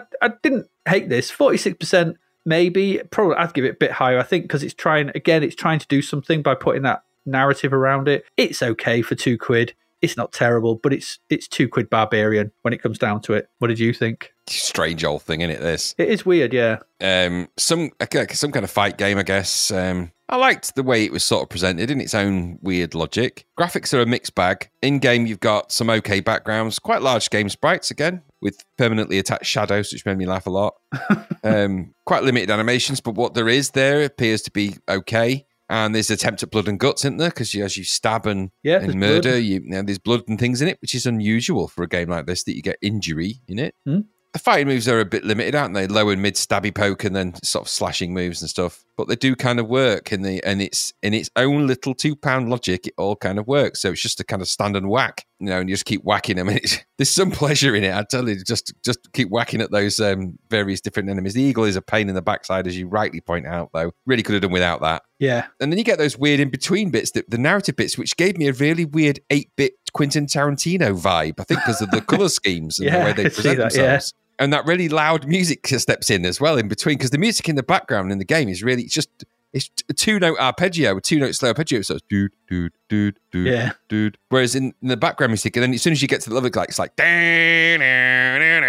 you're like, God, my gosh, it's quite shrill. Um, so this, it's sort of a game, but it's it sort of wakes you up a little bit those parts, and and obviously it's obviously loading bits in it. I don't know. It all feels choppy and a bit silly, and there's some daft names in there, isn't there? As, as Zzap made a sort of comment about the fact that it's sort of co- quite a comedy game, not taking itself too seriously, and maybe that's true. Um, but I thought that um, what this did, it did okay at. We've seen a lot worse fighting games and some really terrible ones. Think Street Fighter, for example, full price, big license, and that was awful. Something that sort of did try to do something similar was that Samurai Warrior one, where it had the big big screens of pointless text and stuff. here we are, two pounds. You know, I thought this was a little bit hard done to by Zzap again because I think this deserved a little bit more than 46%. I'm not Yeah. saying it's perfect, but for two pounds, the two play game, by the way, when you do control those different players, the gore moves are different as well. So you can stab someone through the chin with the with the sort of triple pronged poker thing, which is quite violent. Yeah, It's pretty good. So this this this things to like in here. This little things that you wouldn't expect in a game for two pounds that are in there, but it is at the end of it all. Aldi Lidl brand version of Barbarian, but it doesn't make some of the mistakes that Barbarian 2 did, and that was a lot more expensive, wasn't it? yes. I think there's a good little game in there, albeit that it's rough around the edges. But I was playing it for a while. It's well, my best comment could say for this: it's not utterly shit because it's nowhere. It's not shit. What it it's is just two pounds worth of what you'd expect. Just don't expect greatness, but you will probably have a good laugh with it at certain points. Mm. So go with that. All right, I'll go with that. Spartacus as well. Can't imagine that Kirk Douglas ever looked like that. Because Spartacus is an amazing, obviously amazing film. It's a it's a Kubrick film, isn't it? So it's an amazing film. But Yeah. really good stuff. I know I enjoyed it. I enjoyed it for what it was. I enjoyed it. Good laugh, good laugh, and, and funny and gory. Yeah, yeah. yeah, good. It was all right. Two quid. Go and try it. Go and try it again. Go One of the best it. players ones we've played, I think, probably apart from that Poltergeist. That isn't difficult, though, is it? no, no, it's, it's not. it- it's the, it's one of the only working players games we've played. That's true. Did you say players was the CRL budget range? It was well, it was, and then they got bought out and then promptly collapsed. right, okay. Because this is better than most CRL's full price stuff. Well, that wouldn't be difficult, would it? Again, No. when when your benchmarks as low as that, That is true. That is true. There you go. Spartacus, Sword Slayer. It's all right. Bit of fun. Bit of two Yeah. quid fun. Let's move on to our next one.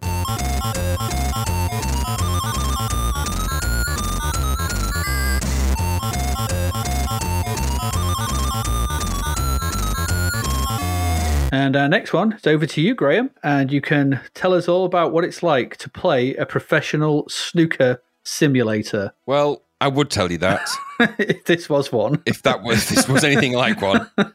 This, I'll grant you, has the word snooker in it. Um, everything else, I fear, may be something of an addition that does not need to be there. This is from Codemasters, which really surprised me with this. I think this is the worst Codemasters game I've ever seen out of all of the ones we've seen, and we've seen a few. This was developed by Arcana Software, uh, or at least coded by. The graphics are Stephen Day, music Dave Whittaker, and then the game design is down to Godwin Graham, David Darling, I think, or at least Godwin Graham or Graham Godwin. I don't know whether Don't that's take around that is. don't take credit for designing snooker. Whoever said, "Oh, this is designed by no, it's snooker. Yeah, do you mean I could go into what snooker is? All right, snooker is. I think We have know it. described it. before. I'm not going to go into what snooker is. Everyone knows what snooker is. If you're unsure, just look, Google snooker. It'll tell you in seconds. It's a game of challenging physics and hitting balls into pockets and all sorts of fancy stuff. So that's It what this is. is meant to be. This is not that. this is a horrible keyboard driven version of snooker that lacks anything to make it either interesting or fun or good. I mean, there are ways to make a snooker game, I'm sure, but not like this. Not this way. Stop doing it this way. Don't ever do it this way. I understand the struggle um, with it. I, I sort of get it, but I don't quite understand why they can't get it right. I mean, once again, we, here we've got a snooker table viewed left to right and from about 20 feet above. So, so literally orthographic top down. Once again, the balls are essentially character blobs that shuffle and fidget more than roll. The table is the right color, and the balls are in the right place, and the balls are of the right color. At least they got that part right. But why would you not use the joystick to choose where you aim the ball? Graham, Why? too obvious. Why? Too obvious. Why have, why have different keys as a shoot button for each player? Why? It says in the instructions the players use separate keys to shoot so that the computer can tell which player is about to play. What are you on about? it's a turn based game. what difference would it make? It's just what? It's it's fucking turn based. Why does the cue have to have an annoying rotate around the ball? Why why does it do that? Why can it only rotate one direction fast? So you can rotate round the ball fast one directionally, one directionally by pressing the Q key, but you can only go counterclockwise or clockwise really slowly by pressing the W and E keys. None of which, by the way, are told in the instructions. None of it. You have No, to guess those. you do. Figure that out. the, the, the most useful thing that you need to play the game, it doesn't tell you how to. It tells you everything but that. You know, you could put spin on it as well. By the way, did you find the spin keys? No, I didn't. I Oh, didn't know you could do that. Yeah, yeah, they're I, J, K, and M Oh, to put move the spin sake. on up, down, left, and right. I mean, I inadvertently put myself in practice mode by pressing P, Shift P, and then couldn't get out of it for ages. And I, was, I thought I was playing a game, getting really good at it. And then when I did finally press G, it just reset the entire thing. I'm like, oh, what? just it's why just so why are we rotating around things in this game? I get the the idea of the view at the top because the view is snooker table in the middle, scrolly message that gives you very little information above that, and other you know basic information that you might need, such as score and that sort of stuff. And then in between the top, right at the top, then when you go to your rotatey ball view, where you've got your cue rotating around the cue ball, um, you get like a view of the ball that you can see, but it's of no use to you. Because half the time, trying to align the ball you're aiming at from the top down view to the view that you're looking at from there doesn't line up, doesn't make any sense. So, aiming on this game is actually completely impossible. In fact, arbitrary, I would say. Now, you can hit towards a ball, I'll grant you, but chances are you're never going to be able to. The nuances of the control required in snooker to just clip the ball at the right edge with the right amount of power to drop it into the pocket. None of that is possible in this game. None of it is impossible. So uh, while I get the idea of that view, it's of no use whatsoever or bloody help whatsoever. It's, it's, it's pointless. How do you control the power in this game? You hold the power button down for less power and you tap the button for more power. It doesn't make any sense to do it that way. It doesn't make sense. Why? Why would that? Why would you do that? How is how is a light tap of something more powerful than an, an elongated? Because as well, the animation pulls back from the cue ball, doesn't it? It pulls Yeah. back, so you think, "Oh, that's going to be a big whack." Whereas you Yeah. tap it, it's like, "Brah!" It's like It it's like makes- Bruce Lee's one finger death punch. It makes no sense. More importantly, I suppose, I mean that all of those things and all those things are in this game. Why is there no power indicator? no, none. Even though you've got no idea how much power you're applying anyway, in a game that's absolutely about the control of the power. That's the one thing that you needed to put in. The key things for this game that it needs either your ability to aim, okay, you've got a very basic version of that. Your ability to control the speed of which you hit to the white ball and the power that you give. Well, you can contr- you can't really control the power. You either whack it or you don't. There's no middle ground, and there's no way of knowing what that even looks like and how to determine it. It's just stupid. Snooker is not a game where you smack the balls as hard as possible or don't. No, that's not when you learn to play snooker as a professional. They go, how do you play the nuances of this game? Hit it hard or don't. Simple as. All right, that's the rules around here. All right, do I have to hit certain balls in certain order? Well, you can, uh, but there's no point in this variation of it because you're never going to hit the ball you're aiming for anyway. Then you have to. Did you notice, by the way, when you do pot a red, which by the way I did by complete accident, because um, w- when you play the game and you break the reds up, the physics goes wild. It's like some completely different version of a Newtonian universe where it's just completely mad. So the physics is in a whole unique world of its own. The balls ping off all over the place. Some of them go radically fast for no reason. Yeah. I hit the I hit the ball with low power, and my white ball was ricocheting off the edges of the snooker table like they were ping like it was on a pinball table. It's like, why is it accelerating? What's in those cushions? It's just, and then the sound effects. I mean, come on, how it's not hard to make a click sound akin to a ball clicking another ball. Instead, you've got this kind of boink bonk sound. Boink, boink, boink, boink, boink, boink. I'm like, what are you doing? Where have you been where you saw snooker like this? Where this this designer of this game, this this this Graham Godwin, what version of snooker have you played on? What planet were you on? Because you weren't on Earth. This is not Earth-based snooker. It can't be. So you don't. They don't tell you how to control. Don't tell you any of the controls. The controls that are there are really weird. You can't aim properly. You can't control the power. The physics of the game is completely crazy. It makes no sense.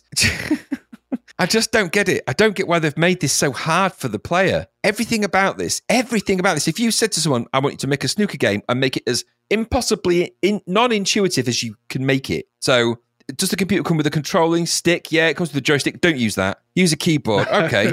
um, don't, don't tell anyone what those keys are and, and add keys that would are of no use. What about power? Well, make that completely arbitrary anyway, but, you know, it reverse the normal power ratio. Don't put an indication of it on the screen and have two different power bu- power buttons for two players. Why? It doesn't matter. It's turn based. I know it's turn based, but let's just fuck about with it.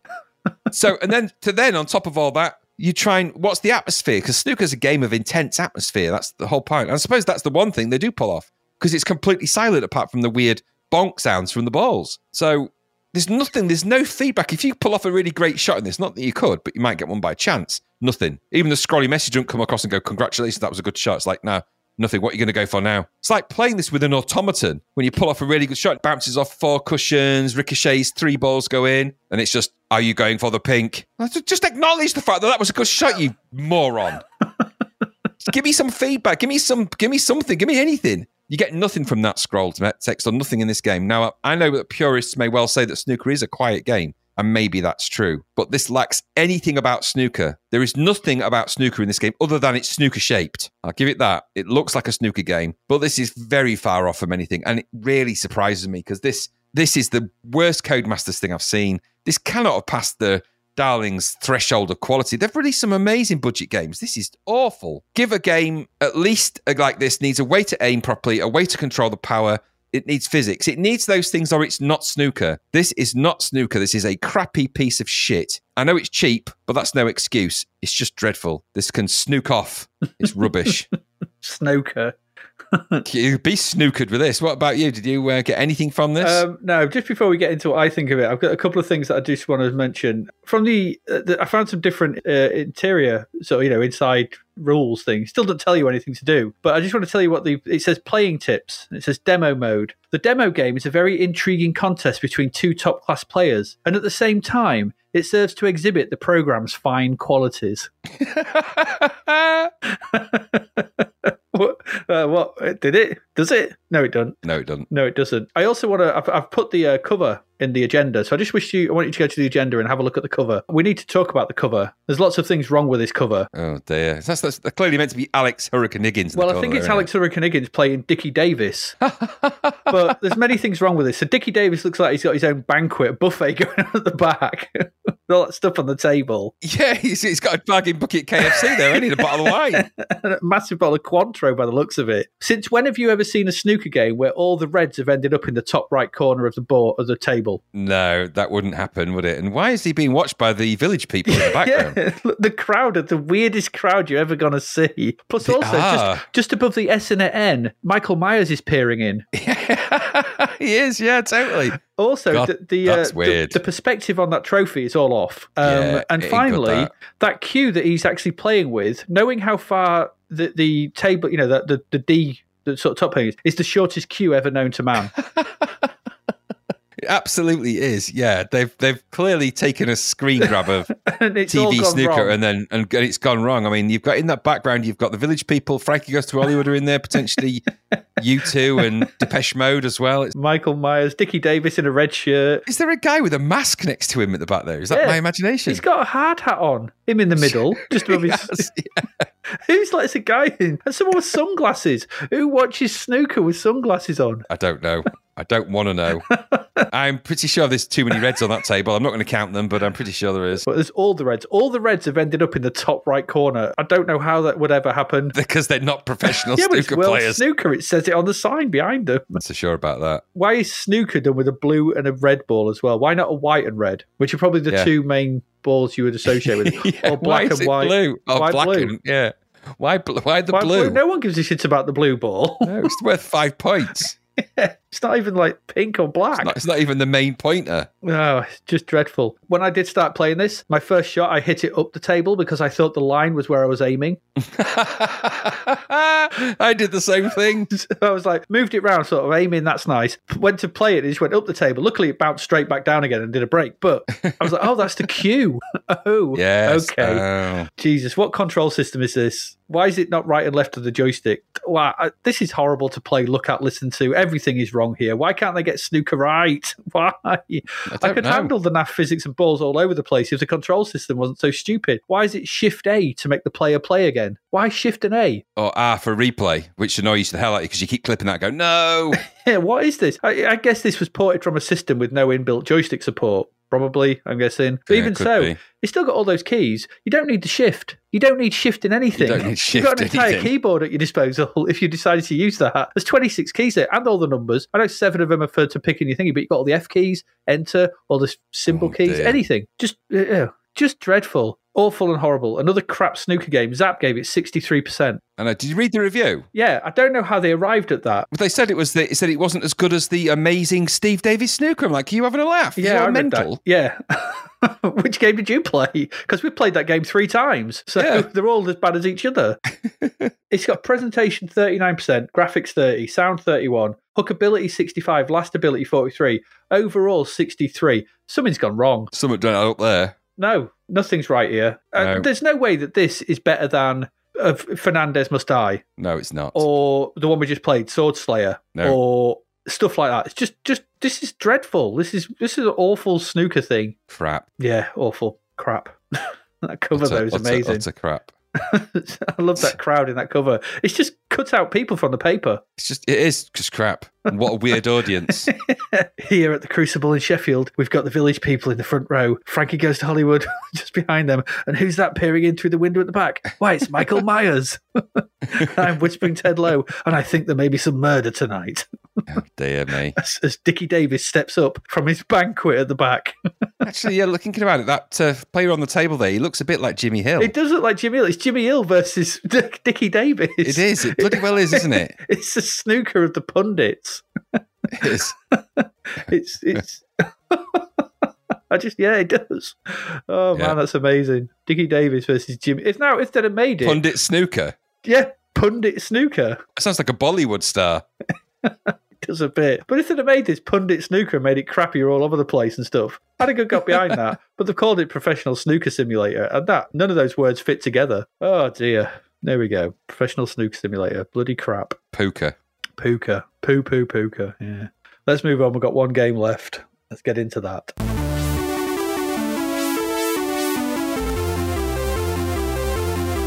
And this is n- n- n- n- n- n- 19, part 1. 19. Vietnam, he was 19. Vietnam, he was 19.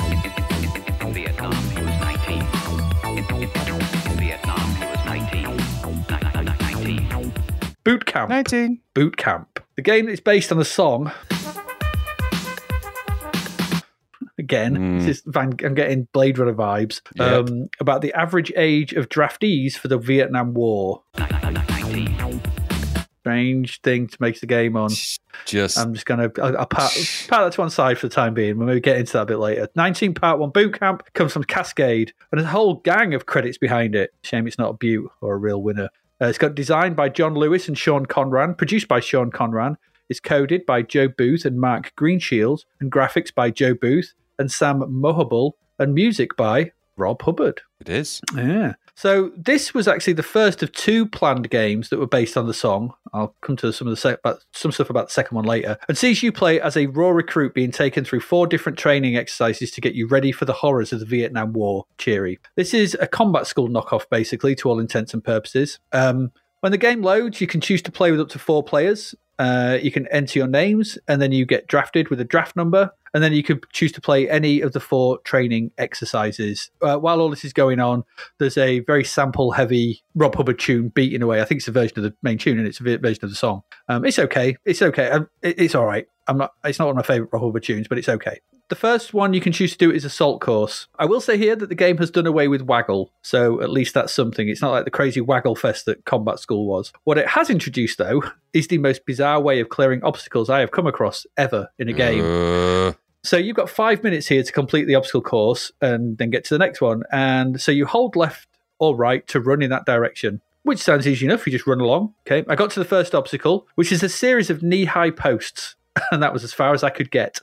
I literally couldn't get further. To clear them, you've got a bar at the bottom of the screen and it's got like this marker on. Holding down the fire moves this marker across the bar. And at some point, it will turn red and then you have to let go of the fire button at the right time and at the right location in front of the post, and then when you, you'll jump over them, and that's that's one of the most awkward, tricky things I've ever had to do in a video game ever because there's no indication Oh, of where the right point is, where the right point on the bar is, anything. I managed at one by some fluke to clear one of them, and then I found myself trapped between the, that one and the next one. So the one I cleared and the next one forever. I couldn't get out. So I was in some existential nightmarish dream, a nightmare of like being a draftee trapped between knee high poles. I don't know what was doing going here, so I just it, it, it, I, it was awful. I just like I couldn't get out. I was just running to the right, and as soon as I got to pole, I just stop. Oh, run to run back to the left, run up to it again, stop.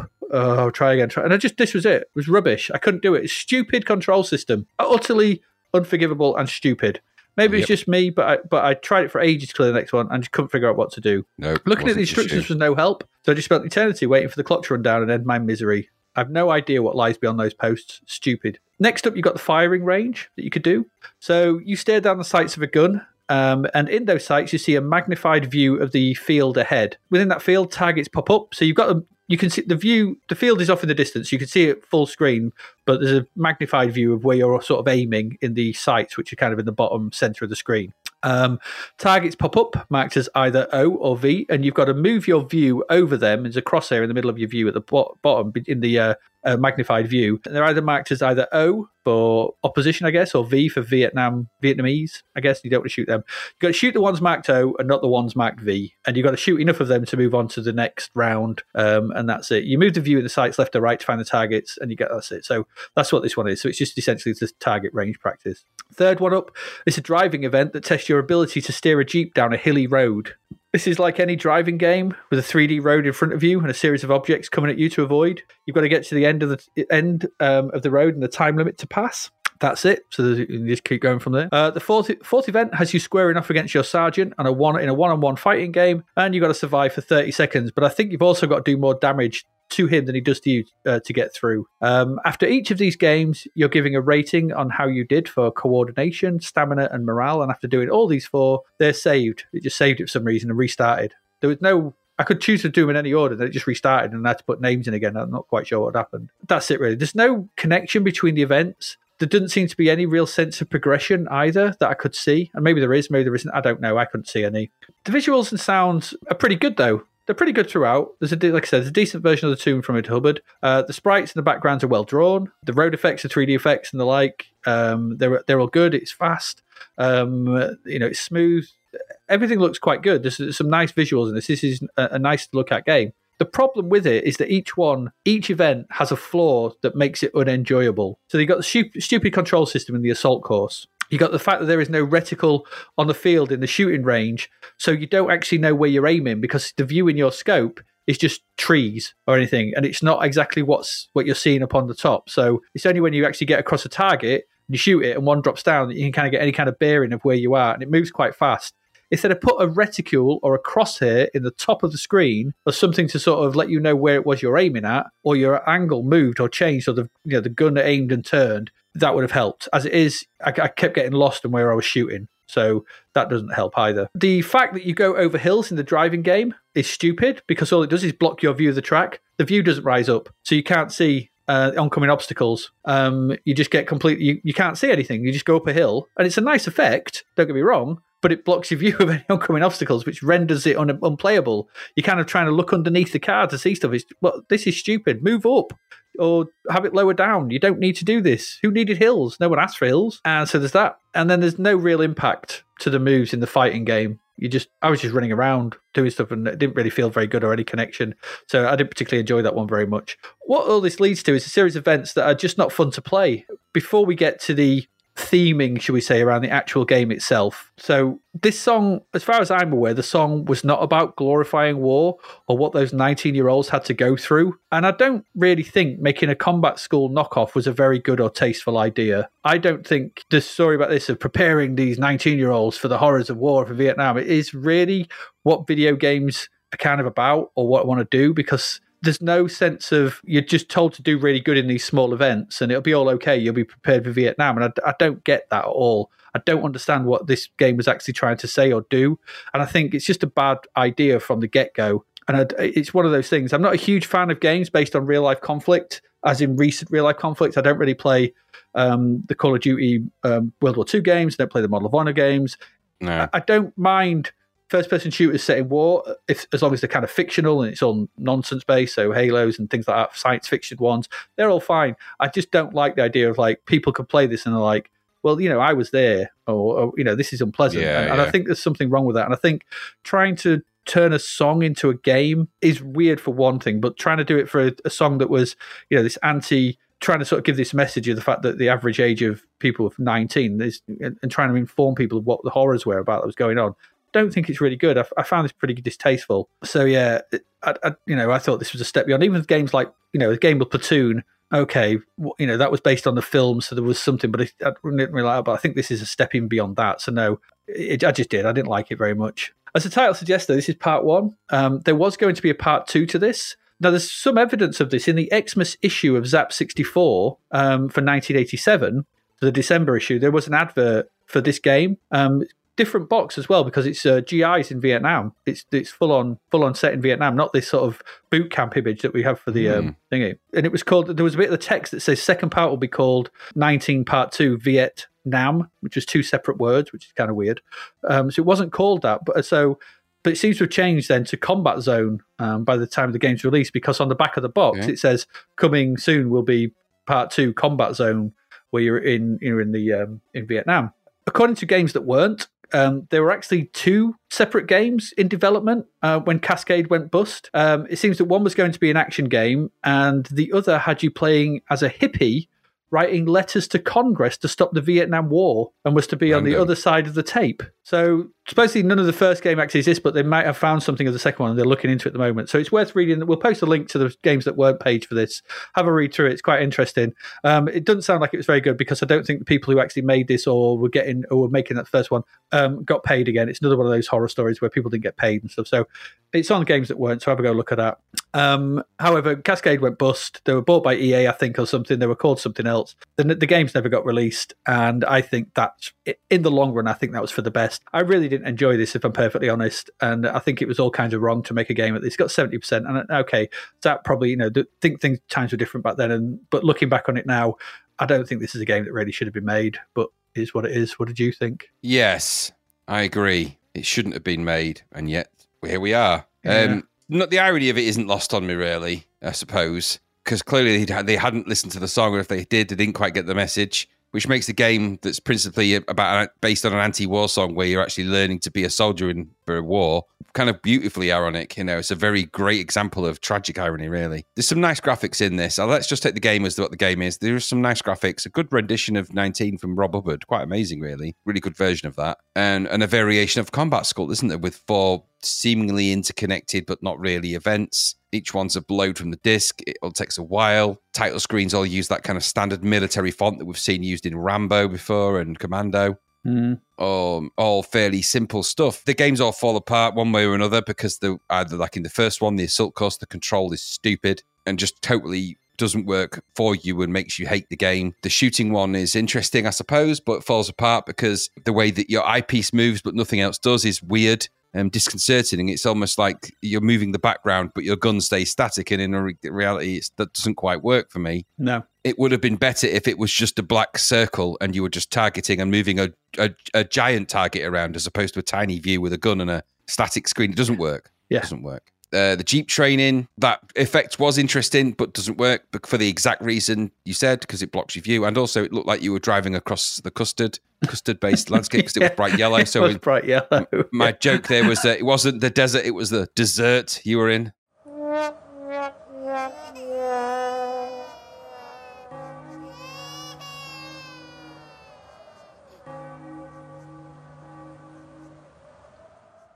oh, very good.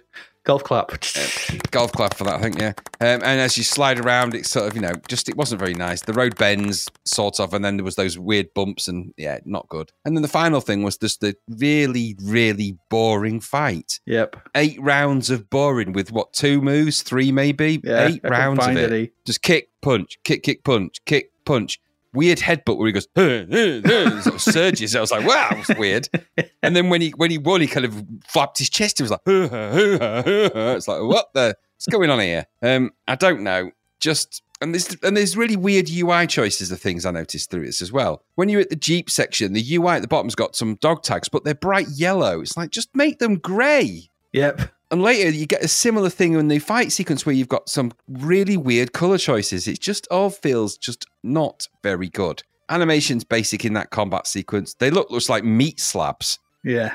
Yeah. Um, it's just weird movements. It's all felt undermade. Um, it's not a whole game. This it doesn't feel coherent. It feels like you're doing all this for absolutely no reason or nothing. There's no coherency to it. So I'm not sure what point, what they're trying to prove, and what this has got to do with the 19 music at all. Other than, I mean, even that was when was that out? It was out years ago compared to this. yeah. This was a while. Yeah.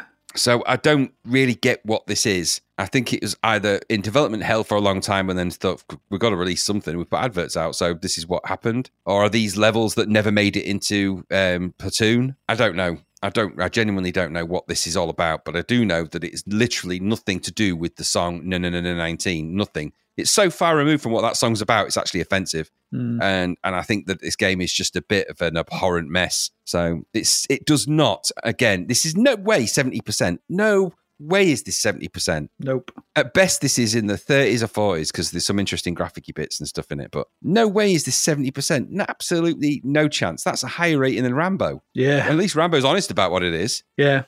I mean, it's weird. Uh, your development hell might be a good actual point because, like I said, that advert appeared in December 1987, Mm, um, and now here we are, and it's taken. Usually, Yep. games, you know, you're advertising them near to release. yep. So eight months later, we're seeing it. Nine months later, in September as well. So I suppose August, I suppose. But yeah, it's not a very good game. It's Nope. not very good. Um, And it's a, it's a good soundtrack apart from when it ends in the game as well. Then it just goes silent for a bit, and that's unnerving. Yeah. And then it starts again, thankfully. But you're like, "Oh, just nah, no, it's no way. The full price seventy percent. No way in hell. No thanks. No. no, no, it's not. There we go. That's it. That's our last game at 19 Boot Camp. Um, an interesting batch of games this week. Two Harry Canes.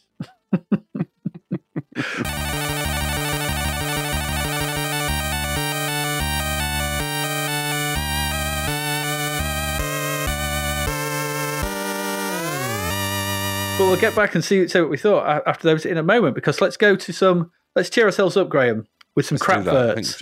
Let's go and look at some crap verts. We haven't looked at them for a while. And any. And we're going to stay in a wartime vein. This is GI Hero. Look at that. Jeez. This is a classic old school crap vert, I thought. There's, so this is GI Hero. It's got a. It, it's been bloomed and smudged and everything. There's a gradient in the GI Hero text, which is over a gold embossed bar. There's some chevrons. There's an eagle, but in the middle there's a Rambo-esque character. Uh, Rambo esque is right. it's like from uh, First Blood, I'd say, with a very, very severe widow's peak. It's so That severe. is- It's so severe. It's going over his headband. It looks it looks like he's got a, some kind of ferret that's curled up and died on his head.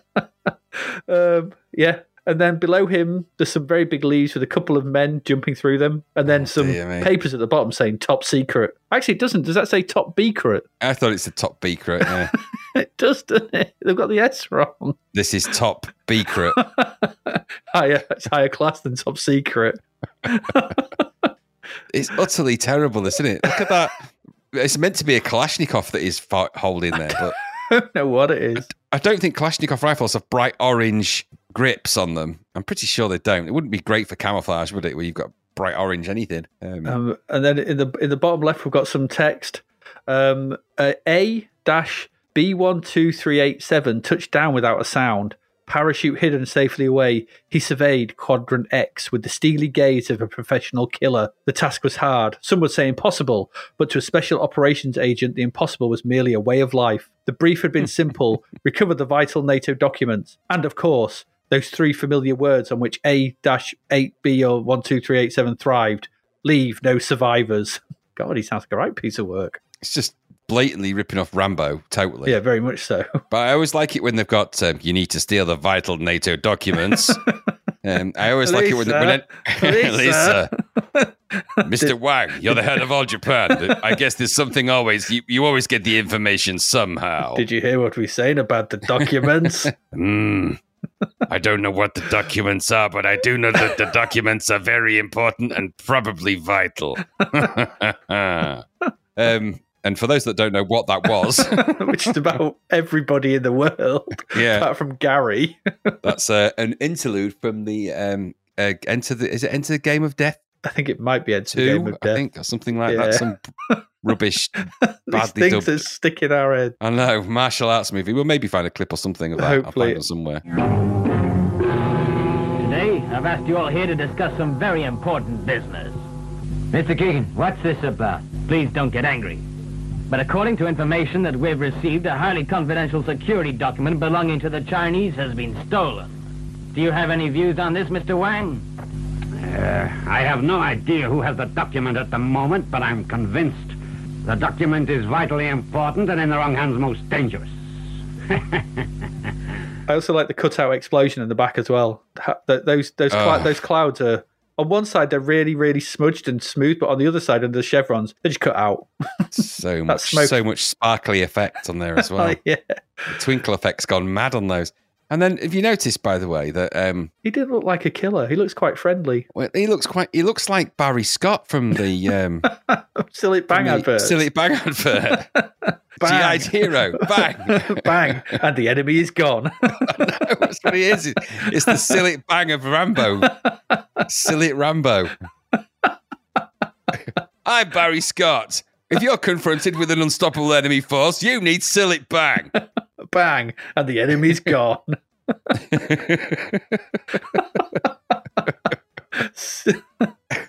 oh dear. Yeah, it ain't good. That it's a classic crap fair, and of course the main logo is a mishmash of emboldened blocks. There's writing on top of things that shouldn't be. Um, it's all kinds of wrong, and they've tried to go for that. Tried to make it like a marble slab effect, and that hasn't worked. No, it hasn't.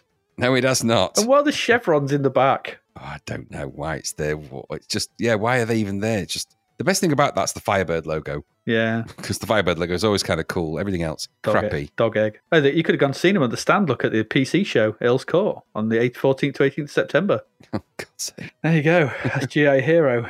We've got one more to look at. Now, I picked this one because there are ways to advertise, Oh. you know, our national treasures, and then there are ways not to advertise them. So this is Daley Thompson's Olympic Challenge. so this, apart from the random font choice for Olympic Challenge, there's a picture of Daley in the middle, sort of on the starting blocks, and that's okay. But I picked it for the four images behind him, which seem to show him in various stages of distress as, as he falls over. The many stages of Thompson. It's like so one he's sort of uh, running in his tracksuits, then he's falling over, then he's properly falling over, and then he's fully on the starting blocks. Yes, he's. Uh, it looks like he tripped over something, doesn't it? There. So I was like, why would you include them? You could take them out and just leave the picture of him, which would have been better. There's also loads Uh, of text, yes. There's which you can't read because it's green on green. Yeah, never a good color choice to put dark green over dark green.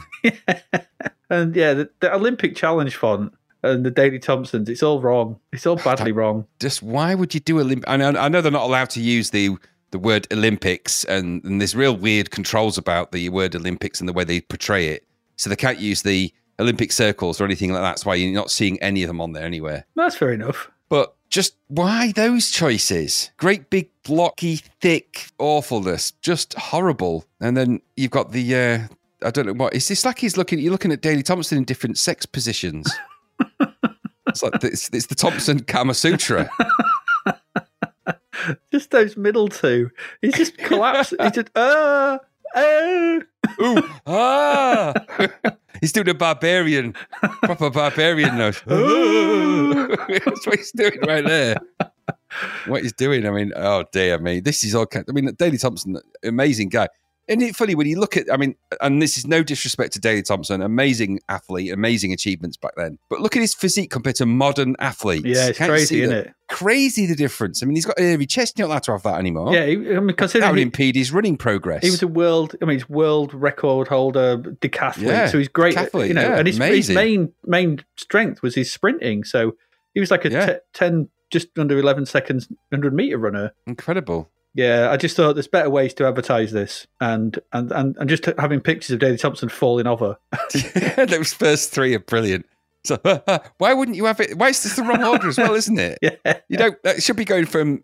You should start in the starting blocks and then do that. Why has he changed out of his tracksuit for the fourth one? I, don't know what what's it, what it's all about. I'm guessing that was a different photo shoot on a different day. Oh yeah, I don't know. It's just obviously that one's set before the main one, which they've cut him out of, where he's waiting at the starting blocks. Well, they've decontextualized him out of the because he's clearly on starting blocks and uh, clearly on some kind of track. It would make more sense for him to be on a track as opposed to floating over a green landscape with a logo under his knee. They could have just had that with a black background and him Yeah. that, that picture in the in the right the right one, but in the pose that he's in in the main image, just had that. yes. It would have been And I think fine. It's sort of because this stage with these sort of sports games, they have to almost depict the sport, don't they? It's like we've got to depict the sport. We've got a sportsman, so you've got to be seen in him doing things in sport, as opposed to it just being like a, a close up of Daley Thompson's face at the side. Or I mean, there's a million ways you could do that. In a modern way, it wouldn't be done anything like that. No, Um, and is is that screen grab on there? There's no way that's the C64, is it? uh, I think can't it is. really tell. Yeah, I think it is actually quite a good. This is actually quite a good looking game for the C64. I remember. I, I do remember there being a, a good looking Daley Thompson game. We Yeah, said it way back second when we played Daley Thompsons, didn't we? We, were Yeah. like, we knew there was one, but yeah, took a while to come out, but yeah, yeah, but that cover's not doing any favors at all, is it? it's really not. No,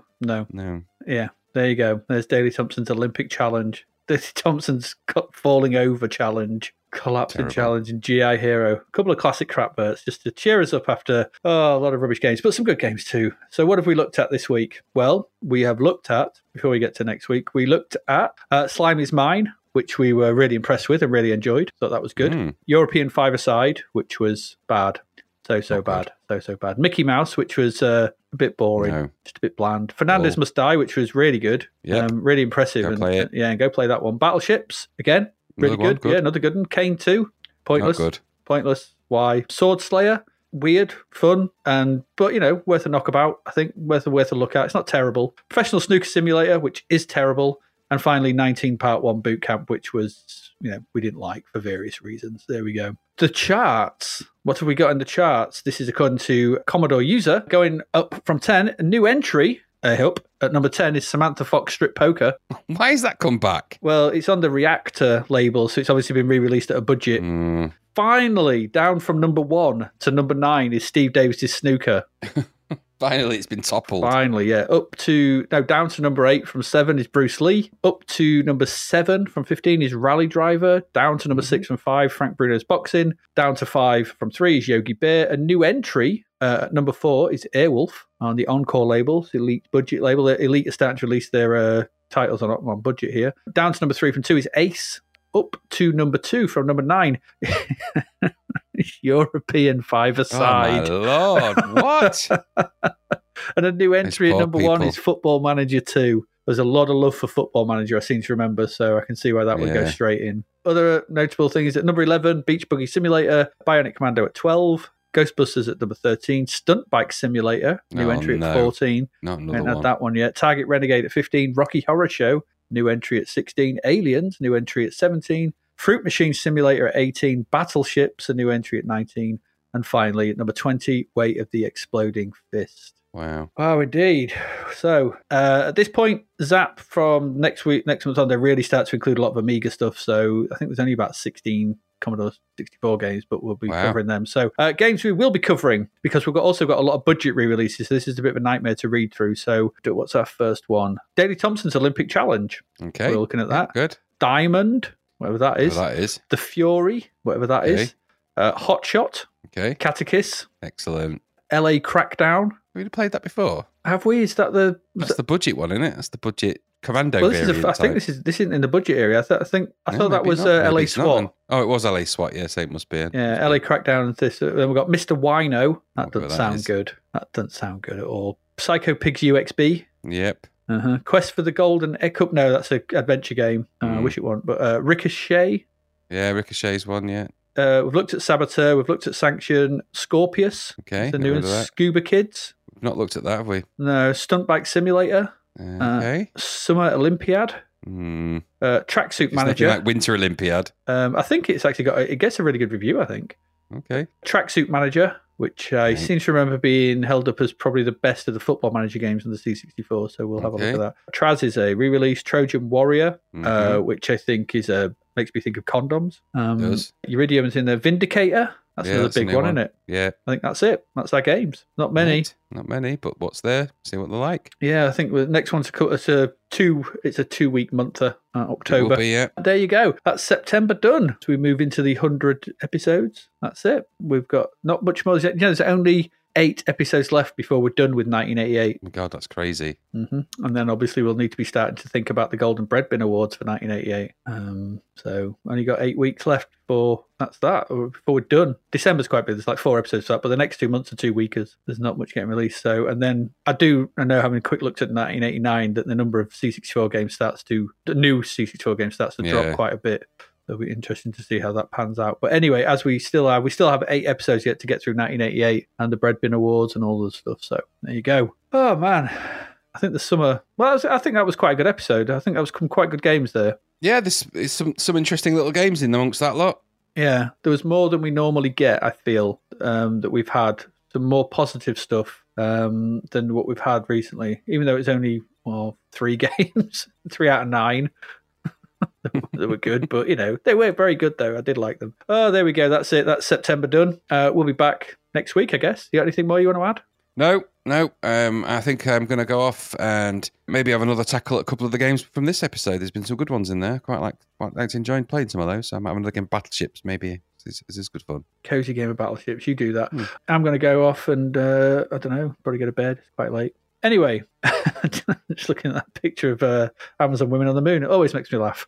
Um, there we go. Yeah, so that's it. So we'll be back next week. We'll be starting October. So obviously, um, come join us then. And as ever, I have been Adrian Mills. And I have been Graham Raddings. And you have been listening to Zapped to the Past, where we have been getting annoyed with crappy snooker simulators. Pundit snooker should have been something that happened. Yeah, Puka. Puka really was pretty puka. Um, and on that note, we will see you again next week. Goodbye. Thank you for listening to the Zapped to the Past podcast. We hope you enjoyed our deep dive into the world of Commodore 64 games, as well as the music, films, and TV from around the 1980s, driven, of course, by the issue of Zzap!64 magazine published at that time. We will return with a whole new batch of games and stuff to talk about next week. Until then, if you want to listen to or download previous episodes of Zapped to the Past, and why wouldn't you, they can all be found on our website at zappedtothepast.com, as well as being available on Podbean, Apple Podcasts, Google Podcasts, Spotify, Deezer, Audible, Player FM, and well, pretty much anywhere where we can upload them. By the way, we do always love to hear from our amazing listeners, so if you'd like to contact us about anything in the podcast or beyond, you can do so by emailing us at zappedtothepast at gmail.com. We're also active on Twitter under at Zaptuther as well as Facebook, Instagram, and most social media platforms. Just search for Zapped to the Past and you'll find us. Oh, and if you like the podcast and what we're doing, please do like, share, review, rate us. It really helps. Something, apparently. The Zapped to the Past podcast is written and produced by Adrian Mills and Graham Raddings and recorded at Flaky Bits 2.0 Studio. All opinions expressed are those of the writers, and while we indeed love Zzap!64 magazine, the Zapped to the Past podcast is not affiliated with it in any way. Stay safe, see you next time, and remember, we play these games so you don't have to.